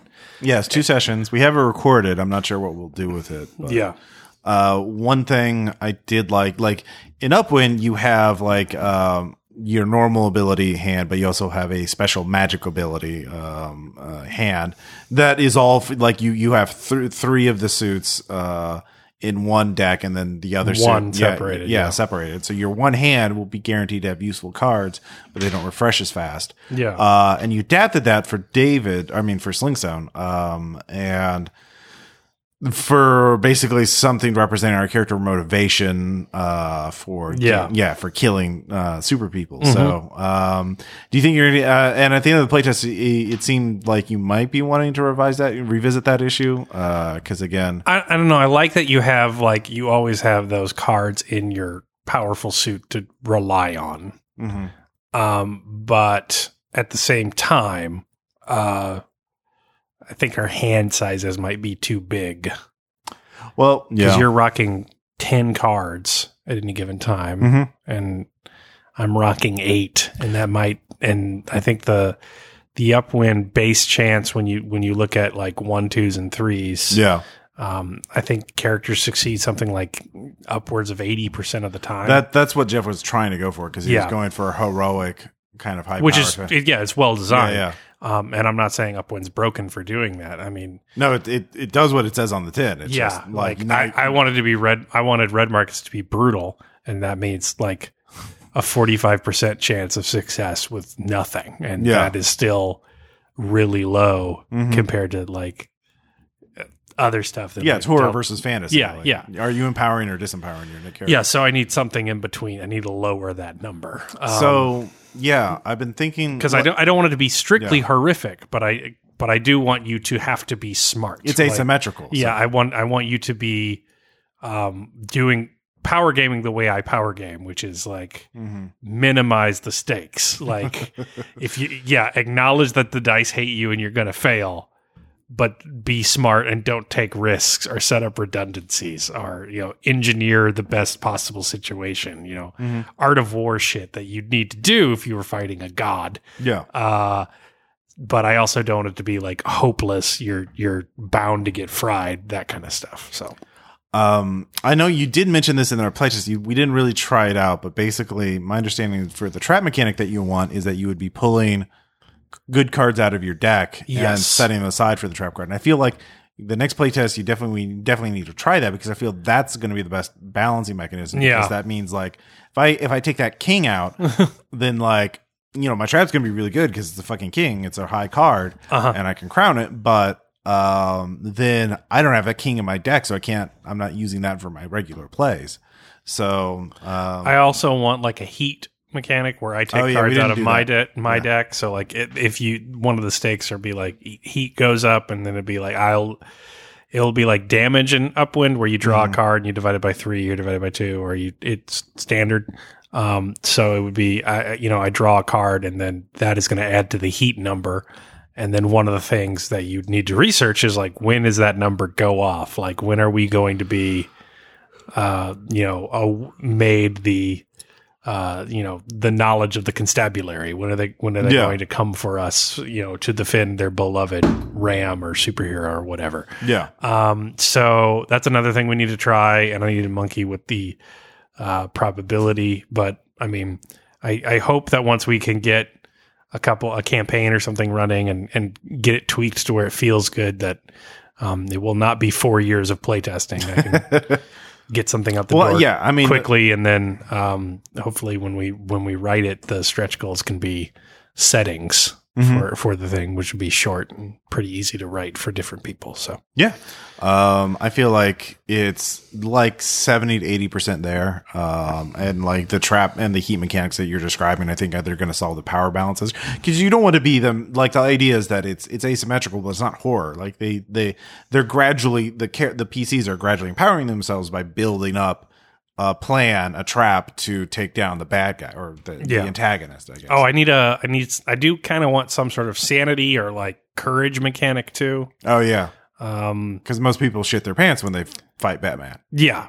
Yeah. And yeah, the wounds uh don't have to stay physical in upwind, Mhm. uh, but you know, I, I do want something to sort of defend against that. Yeah. Um, and right now, if you don't write something on your character sheet to defend against that, You're kind of screwed. you're kind of screwed. yeah. which isn't which isn't super great. Um, so yeah, I just wanted to figure that out too. But those are all things to try. Um, but the the main thing stopping me, other than work, is the fact that um, I'm freelancing again, and that's more game design. Yeah. And then uh, I'm also designing other games. So Yeah. I've also made progress on Doctor Witch Doctor. Um, so that is the. Uh, Have you ta- have we talked about it then? I guess it's been a while. Like It's been had- a while. Yeah, yeah. Um, So refresh. kind of changed. Yeah. Uh, it's a medical drama, medical mystery procedural show. yeah. But the the and I've actually read one of those, The Ward, which is a powered by the apocalypse game, Mhm. which is very much storytelling uh, game, and it's you know it's powered by the apocalypse game. It's good. You got your moves, but you're not solving really a mystery as to like hewing that. It is you know love on the ward kind of stuff. So I kind of wanted the you know like you know night nurses lurid soap opera shit that is every medical drama ever. You know your Grey's Anatomy but I also wanted, you know, some house in there. Like it is also a mystery as to what does the person have. Uh, and I've been thinking what to do that. So the initial way I thought to do it is two D100 lists. Um, and the way I'm going to do it is that the, the other problem with doing a medical game and the why they aren't flooded, even though that is like, you know, there are millions of cop games and millions of superhero games and millions of mystery games and genre all worse, but there's like two medical games because you require a lot of background knowledge to make that sound good. Um, like, whereas a lot of people can, who don't own guns or don't use guns, can feign gun verisimilitude and sound They know like, what the it does. yeah, sound like cop Yeah. guys. Like, it is really hard to, you know, feign medical knowledge in any way, shape, or form. Um, to the point where Grey's Anatomy scripts are just written when they actually are doing something in the hospital that is not boning each other. it if you look at a script, it literally just says medical, medical, medical, and then other character name medical, medical, medical, medical, medical. yeah, they have medical. specialists, And they for- have specialists that rewrite it that that don't do anything with the script. So I'm like, well, why not just do that? Um, uh, only we'll have like a, a fun system for it. So the original plan was two D100 lists.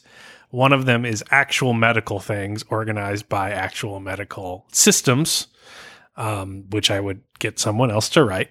Uh, and the other one is going to be a D100 list of supernatural stuff. So you have dental ghosts or uh, intestinal lycanthropy or dermal fairies, which, you know, oh God, you had a fairy infestation in your skin. You don't want that. Um, and so uh, that is the sort of key as to doing it. Uh, and you, you're sort of role playing. So initially it was just like to be a funny medical game. And I'm like, well, what if it could be like an actual game and no one at the table knew what the character had and you were actually investigating it? So uh, then I thought about that a lot longer. And then I stymied on the D100 list because I couldn't come up with 100 supernatural things in a way that organized them yet. And I'm like, well, I don't even know what's going to work yet. So I made two D20 lists. Uh, you know, one supernatural, and I got a biology teacher to help me with the other side. And I'm like, so we'll just randomly roll on these D20s and we'll have it picked.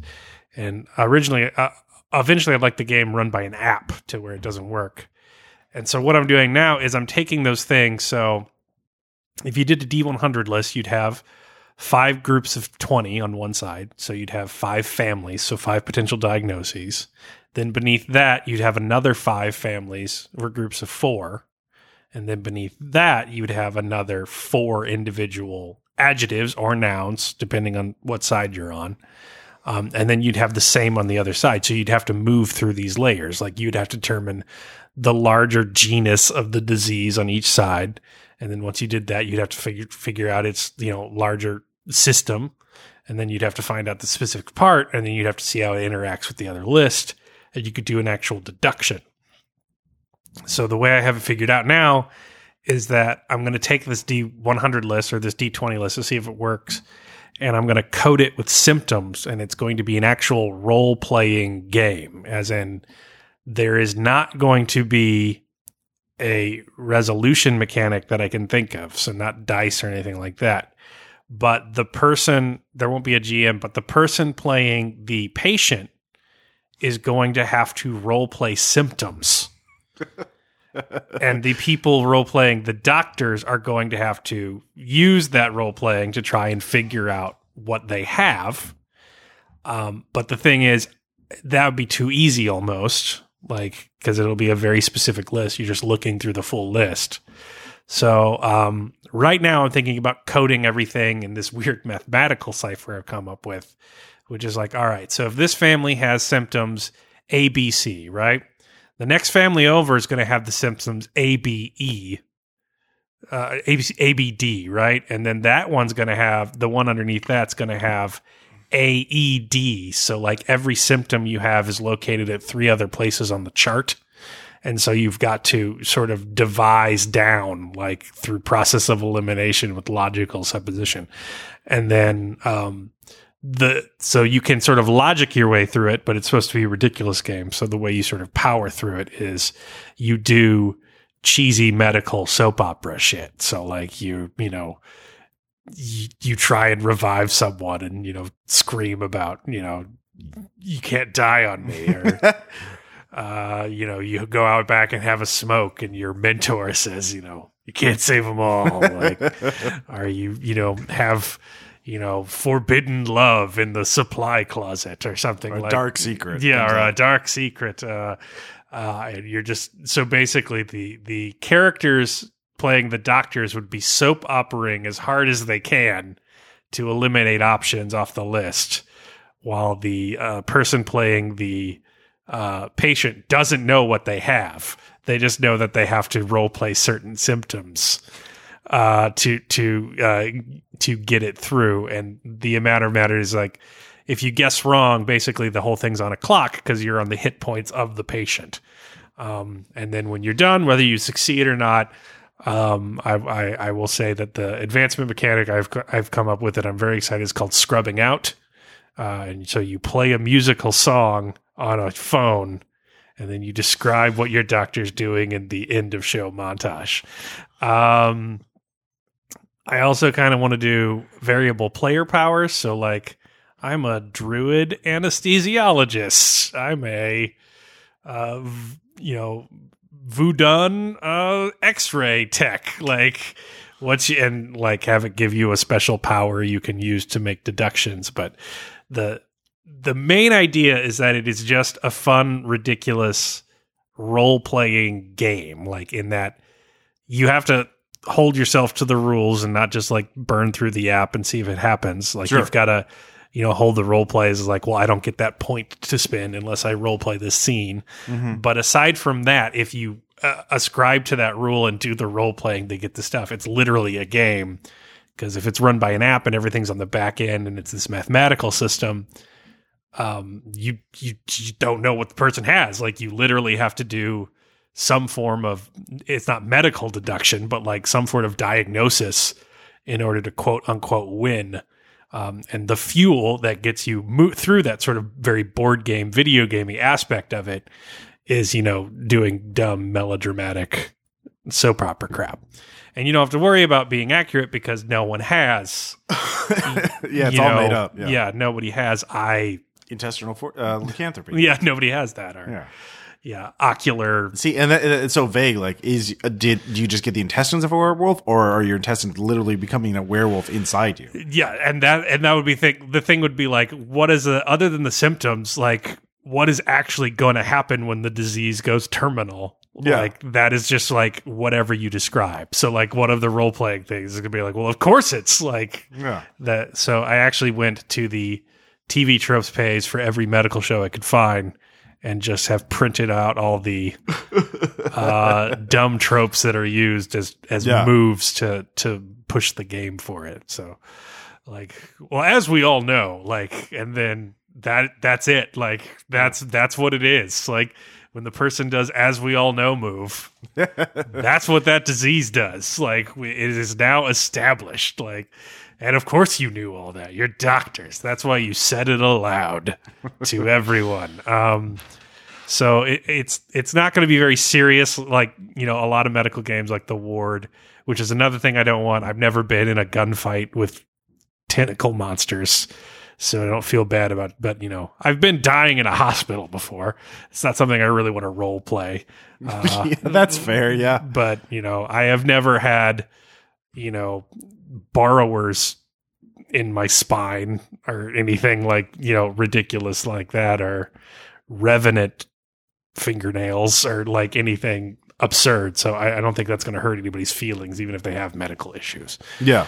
So I'm really close on that. I just got to figure the symptoms out, and we can try that one out too, because I've got the D20s, I, and the the list expansion will take work. But if I know if I know how it works, I feel like I can hack through it because you know we did the D100 list Mhm. on red markets. I can do it again. By God. Yeah. Yeah. and by do it again, I mean just the fake made up one. Hire smarter people to do the medical one. But- Yeah. Yeah. um, yeah, so I'm working on that on the RPG space.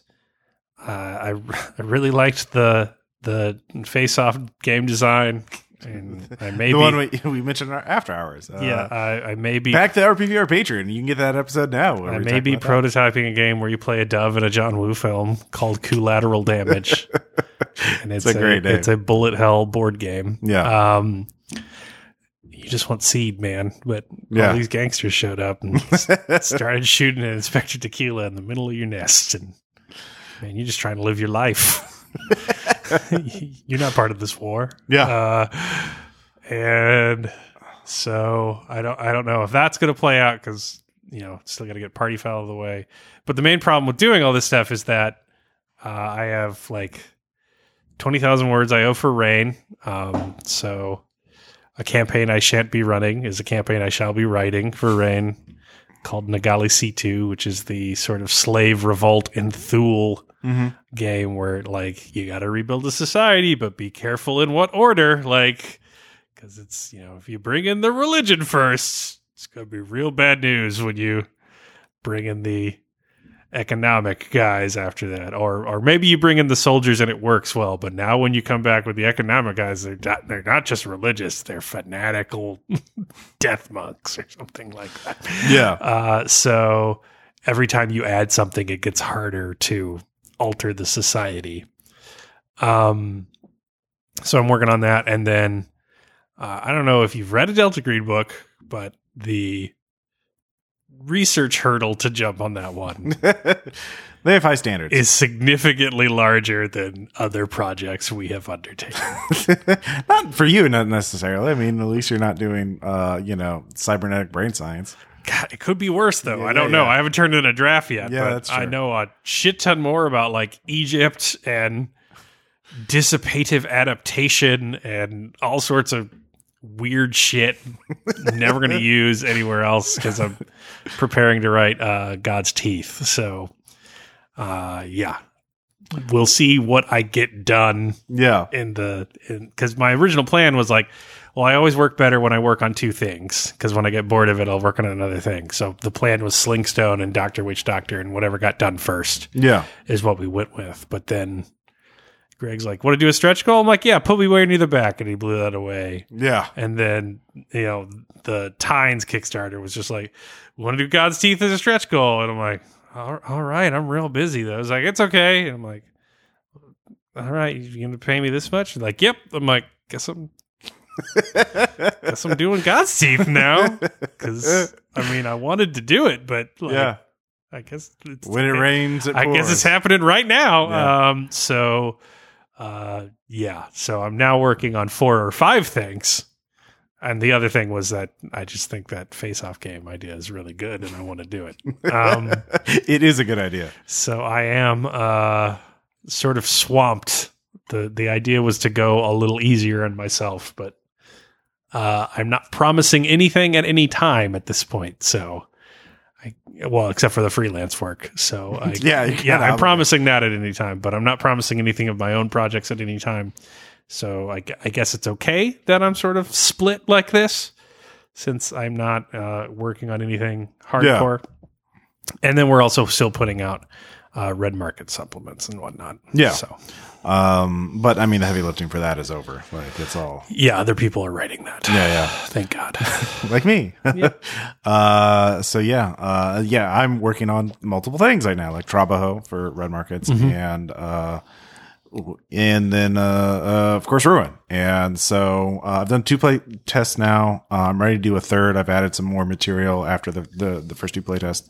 Uh, you were in the very first one, and you were obviously committed to stress testing it. Uh, so, I don't know what you're talking about. yeah, mm, do you? I played a horror character. Okay. yeah, yeah. Every horror movie needs that guy. And I was psychopath. definitively that guy. Yeah, that's that's fair. And I saw the most number of rooms. You So- did, you did. Um, that's actually one of the first things I'm, I am going to change. I'm going to limit more. I've added new, um, aside from having every major area that's sort of defined, like the skyscraper and the estate, uh, and so forth. Uh, I'm limiting access uh, to those, uh, but I have added new rooms that are like essentially uh, more liminal spaces that are infinite and sort of procedurally created. Well, not procedurally created, but like in a sense, like um, there each type of door will lead to a different area, and some of these areas don't have access to symbols, um, but they do provide resources. But each one, is so so it's a way to sort of grind or continually gather resources. Players always Yeah, have the yeah. option of gathering resources. Like one of them is if you go through, I think uh,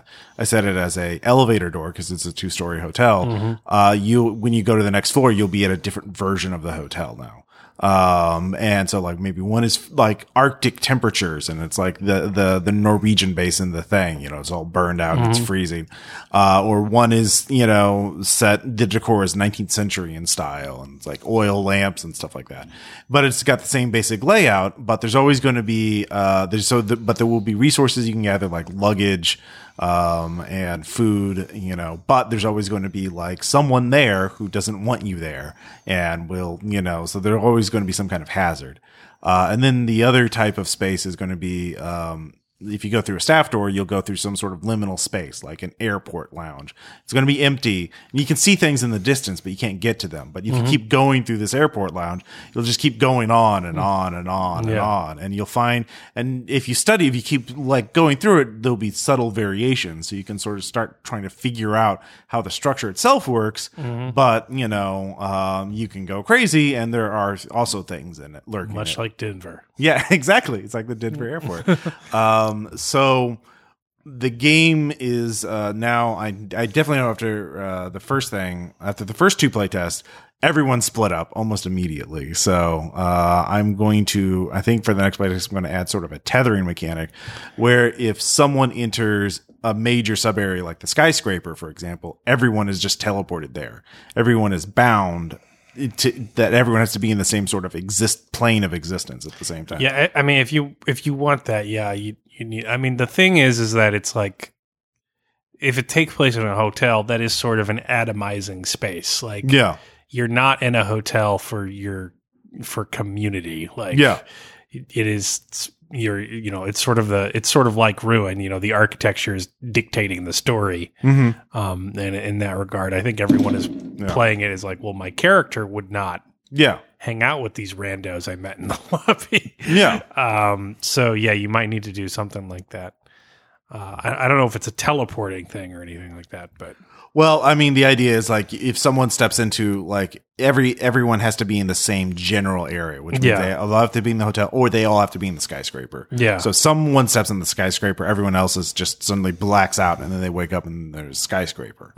Um, and and that's sort of going to be part of the mystery. Is like, why are we all together? Why can't we like? And so like that forces them to be together to some degree. Um, so I want to see how that. I have no idea how that would work. So I'm going to playtest that to see maybe the hotel doesn't recognize them as distinct individuals because like Yeah. puny mortal humans. Well, that will be like one of the things they can try out is try and figure out why they're there, like why they're all linked. Like, what's what's the connection other than that they were at the the same place at the same time? Yeah. So, um, and so that's one of the things I'm going to try out because yeah, that was with six players, it was too much to keep track of with everyone. Did going. we run it with six? Uh, I ran it with six with the second group. oh, okay. yeah. I was gonna say- yeah Uh, no, I don't remember it being Yeah. six. So that was, um, I think character creation though, like I was talking with Sean, I think that worked pretty well. Yes, that worked really good this time. So um, we're gonna keep that pretty much the same. So I think that's solved. Um, and I don't know what we're, uh, you know, as I mentioned uh, earlier with Sean too, I think crafting I'm really interested in because if you give players certain resources, what I'm interested in is that players have these resources that are going, they can then allocate as they see fit into like, do they make weapons? Do they make armor? Do they make utility items? Do they make things that will help them navigate? Like, how do they allocate resources? And I feel that's an interesting, uh, question. And how are you doing those resources though? Uh, well, like I said, there's already luggage, and that's for common items. So, So, you're spending on those. yeah, yeah, you, that luggage is like your currency. You use it to pull out commonly available items. Um, then there is, um, then there are going to be things you just scavenge in the structure itself. Like if, uh, in the ghost archive, you can get not just the ghost frames, um, but you can get other sort of components to build other items. Like, um, basically, did I, I can't remember. Did I have the ghost archive? Did you go through there? The library, Uh, not the library. It's basically, uh, uh, uh, the abandoned technology place. Yeah. yeah, yeah. Yeah. So you can get various things in there. And um, the idea is that you can there you don't just get items, you get components that you have to then combine, you have to craft into items. So it's not just getting one thing and there's your weapon. It's like building getting two or three things and figuring out how to make it into a weapon. Um So mechanically, are you doing it with like tags? Like, Yeah. like you have a hurdy thing, then you Mhm. have a protective thing, then you have a rangy thing, yeah. then you have a utility thing. Sort of. Mhm. That's the only way I could see you do it because it seems like a point spend kind of thing with luggage, which is cool. Yeah. But I mean, Tags are to be the other thing. Yeah. if instead of you do crafting, uh, it would just be like a DC to craft whatever in luggage, yeah. and then you spend the luggage points. But if you're crafting and combining things in unique ways, I could see you doing like tags to describe what it narratively does, Mhm. and then you know describe whatever. Um, uh, what is the movie with the? Not the movie, the video game with the guy who covers wars. Oh, uh, Dead Rising? De- yeah, n- make whatever Dead Rising Yeah. dumb shit you want as long as you describe it in the tags. Yeah, exactly. for That, that's kind of what I'm going for. Actually, a lot of survival horror games do that now. There's a lot like Resident Evil. yeah. I'm actually playing through another one called The Evil Within uh, 2. Oh, And yeah. yeah. they have the same thing where Some you, Rube Goldberg. Yeah. Yeah. Zombie murdering. Yeah. um, and that, that's sort of the idea is like, uh, and basically every major area will have its own type of components that you can, you can gather and they'll each have their different themes. So, um, and that's sort of where I'm also stuck on right now because I want to create a sort of particular aesthetic for these kind of items. I want them to have their own sort of peculiar laws of physics and be Yeah. magical, but like Yeah. not, um, not just magic swords and shit like that. Like, so that, that's sort of like, what is the aesthetic of this game that I'm going for? Um, were there any other mechanics, uh, that you were really, um, I don't know, uh, in terms of pacing or anything else? Uh, Uh, I thought it was interesting. I, I wanted to see how the story ended, but Mhm. you know, we were, it was playtest, so you can't finish them most of the time. yeah. Um, I, I, I didn't know, like, I know you had the system where like the thing could only be hurt on a certain number. Yeah. I'm definitely going to revise that a little bit. I But like yeah, that I, idea. Yeah, I like the idea, but like I don't know why you need percentiles when like we were moving up and downs by tens almost entirely. You know Well, I mean? in that case, remember because of the creature, the only way to hurt it was to hit its exact target number. Like, Yes. a one percent. So yeah, but like I don't know why you couldn't do that and then have you got to roll two d10 and you got to hit this exact number, like because Yeah. it's, it's the same equivalent. yeah, Um, you basically just make a d10 a d100 and then your skill points are just integers. Um, but yeah, uh, well, it gives me more range to try it. Like, I mean, I have other ideas for That's these. fine. Yeah, yeah. I Um, just the the skill points were developed as a result of the way the character generation worked.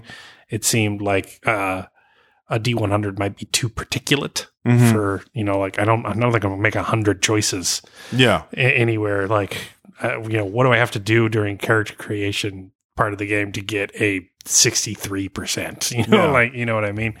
Um, but yeah, that that was the only thing. Um, I was curious about the resolution system. You know, roll under just seemed fine. yeah. I mean, I'm trying to keep it simple right now because yeah, dice mechanics, as you mentioned with red markets, uh, is uh, coming up with novel dice mechanics uh, is very hard. Yeah, Uh, and yeah, I just wanted to keep things like uh, comprehensible to players because like I want to give myself room to create like I kind of like for certain areas I want to change dice mechanics and stuff like that like for specific areas like where the laws of physics have changed in certain areas because you know it it is broken down. So um I want to give myself that room. So I want to keep things simple at first and just grow into weirder and weirder mechanics, but I don't want to start out like that. So Yeah, yeah. um so like the creature but but you gotta keep in mind that D one hundred for us is simple for us. yeah. Like there are other people for which D one hundred is going to be like an exotic new thing. Yeah. Yeah. Um, I don't think, think, especially for the, the, the audience for this, are like, especially horror RPG. Fans. Yeah, don't yeah, I agree. Yeah. Um, but I don't want to go to like a, just like a D20 rolling is going to be the, the, the only one bigger than that. So, um, Well, well, yeah. I mean, I'm I'm not saying go to a D twenty system. I'm just saying, yeah, Yeah. Uh, I, unless I could see a way that where you can have something other than a skill percentage that ends with a zero. yeah. And I don't understand the point of having a full blown percentile system. Okay. Yeah. Um, And yeah. we may get there. I don't, Yeah, I don't yeah. know how that works. Like maybe you spend luggage on it. I, you know, I, Oh yeah, that yeah, that could be a thing. Yeah. Like you spend luggage, you get a, a one time bonus on a skill. Like Yeah. every point is like two points or Yeah. something like that. Mhm. Um, yeah, I've been also I need to work more on the economy of luggage versus evidence versus cell phone charges. Um, and that kind of thing, especially and food. Like uh, food is basically spending time to do a thing.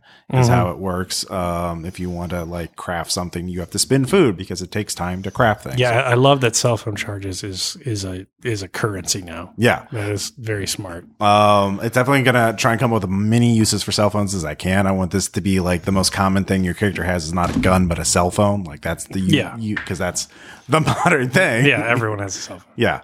Uh, to take documents to record things. Uh, what do you think of the vignette stuff? Um, I I thought it was good. Yeah, I Yeah. think you want something very Silent Hilly yeah and uh, you know focus on the character and why they are in this terrible place, yeah. that kind of stuff. Yeah. I think I'm gonna when I write them out for the actual game, I'm gonna be like very specific in like here for this vignette. Here's the cast. Here's what the characters learn. Here are the things the players actually need to role play. Here's what the scene would be about. More prompting. Mhm. Um, but um, you know, like what are yeah? So it's like an in, doing an improv thing, but like with very specific things to fill in. So um, yeah. Anyways, um, so yeah, I'm working on that. Uh, I'm ready to do another playtest of that of Ruin uh, whenever we have time. So uh, maybe next week or something like that. We'll just talk about it. Um, and uh, oh yeah, by the way, Sean is ready to playtest uh, Derail again, uh, and he might be coming to Springfield Game, so he might be able to record that. Oh, cool. Uh, the game only takes an hour or two to play, so uh, I'll tell you about it after the podcast. yeah, So- I, I doubt everyone who's already just heard it. yeah, That's just heard it. What's here again? So uh, it's something, yeah, to check out. But anyways, uh, we wanted to give you guys uh, an update for our game design efforts. Yeah, tell me what I should work on in the comments. 'cause Yeah. I don't know. Without Other than the freelancing stuff, I Yeah. know to work on the freelancing stuff. And also, don't forget uh, if you back the RPPR Patreon before uh, September, before the end of September 30th, uh, you will get an enamel pin of our new uh, logo. So ten dollars or higher. So anyways, yes, Enamel, yes, bone. yes. Well, I mean metal, but yeah. Well, bone is the twenty dollar twenty dollar pen's a bone. Oh, oh, okay. Don't ask where the bones come from. I I was I'm I, this is all new to me, so I'll just take it at face value. Anyways, uh, we'll talk to you guys next time. Bye.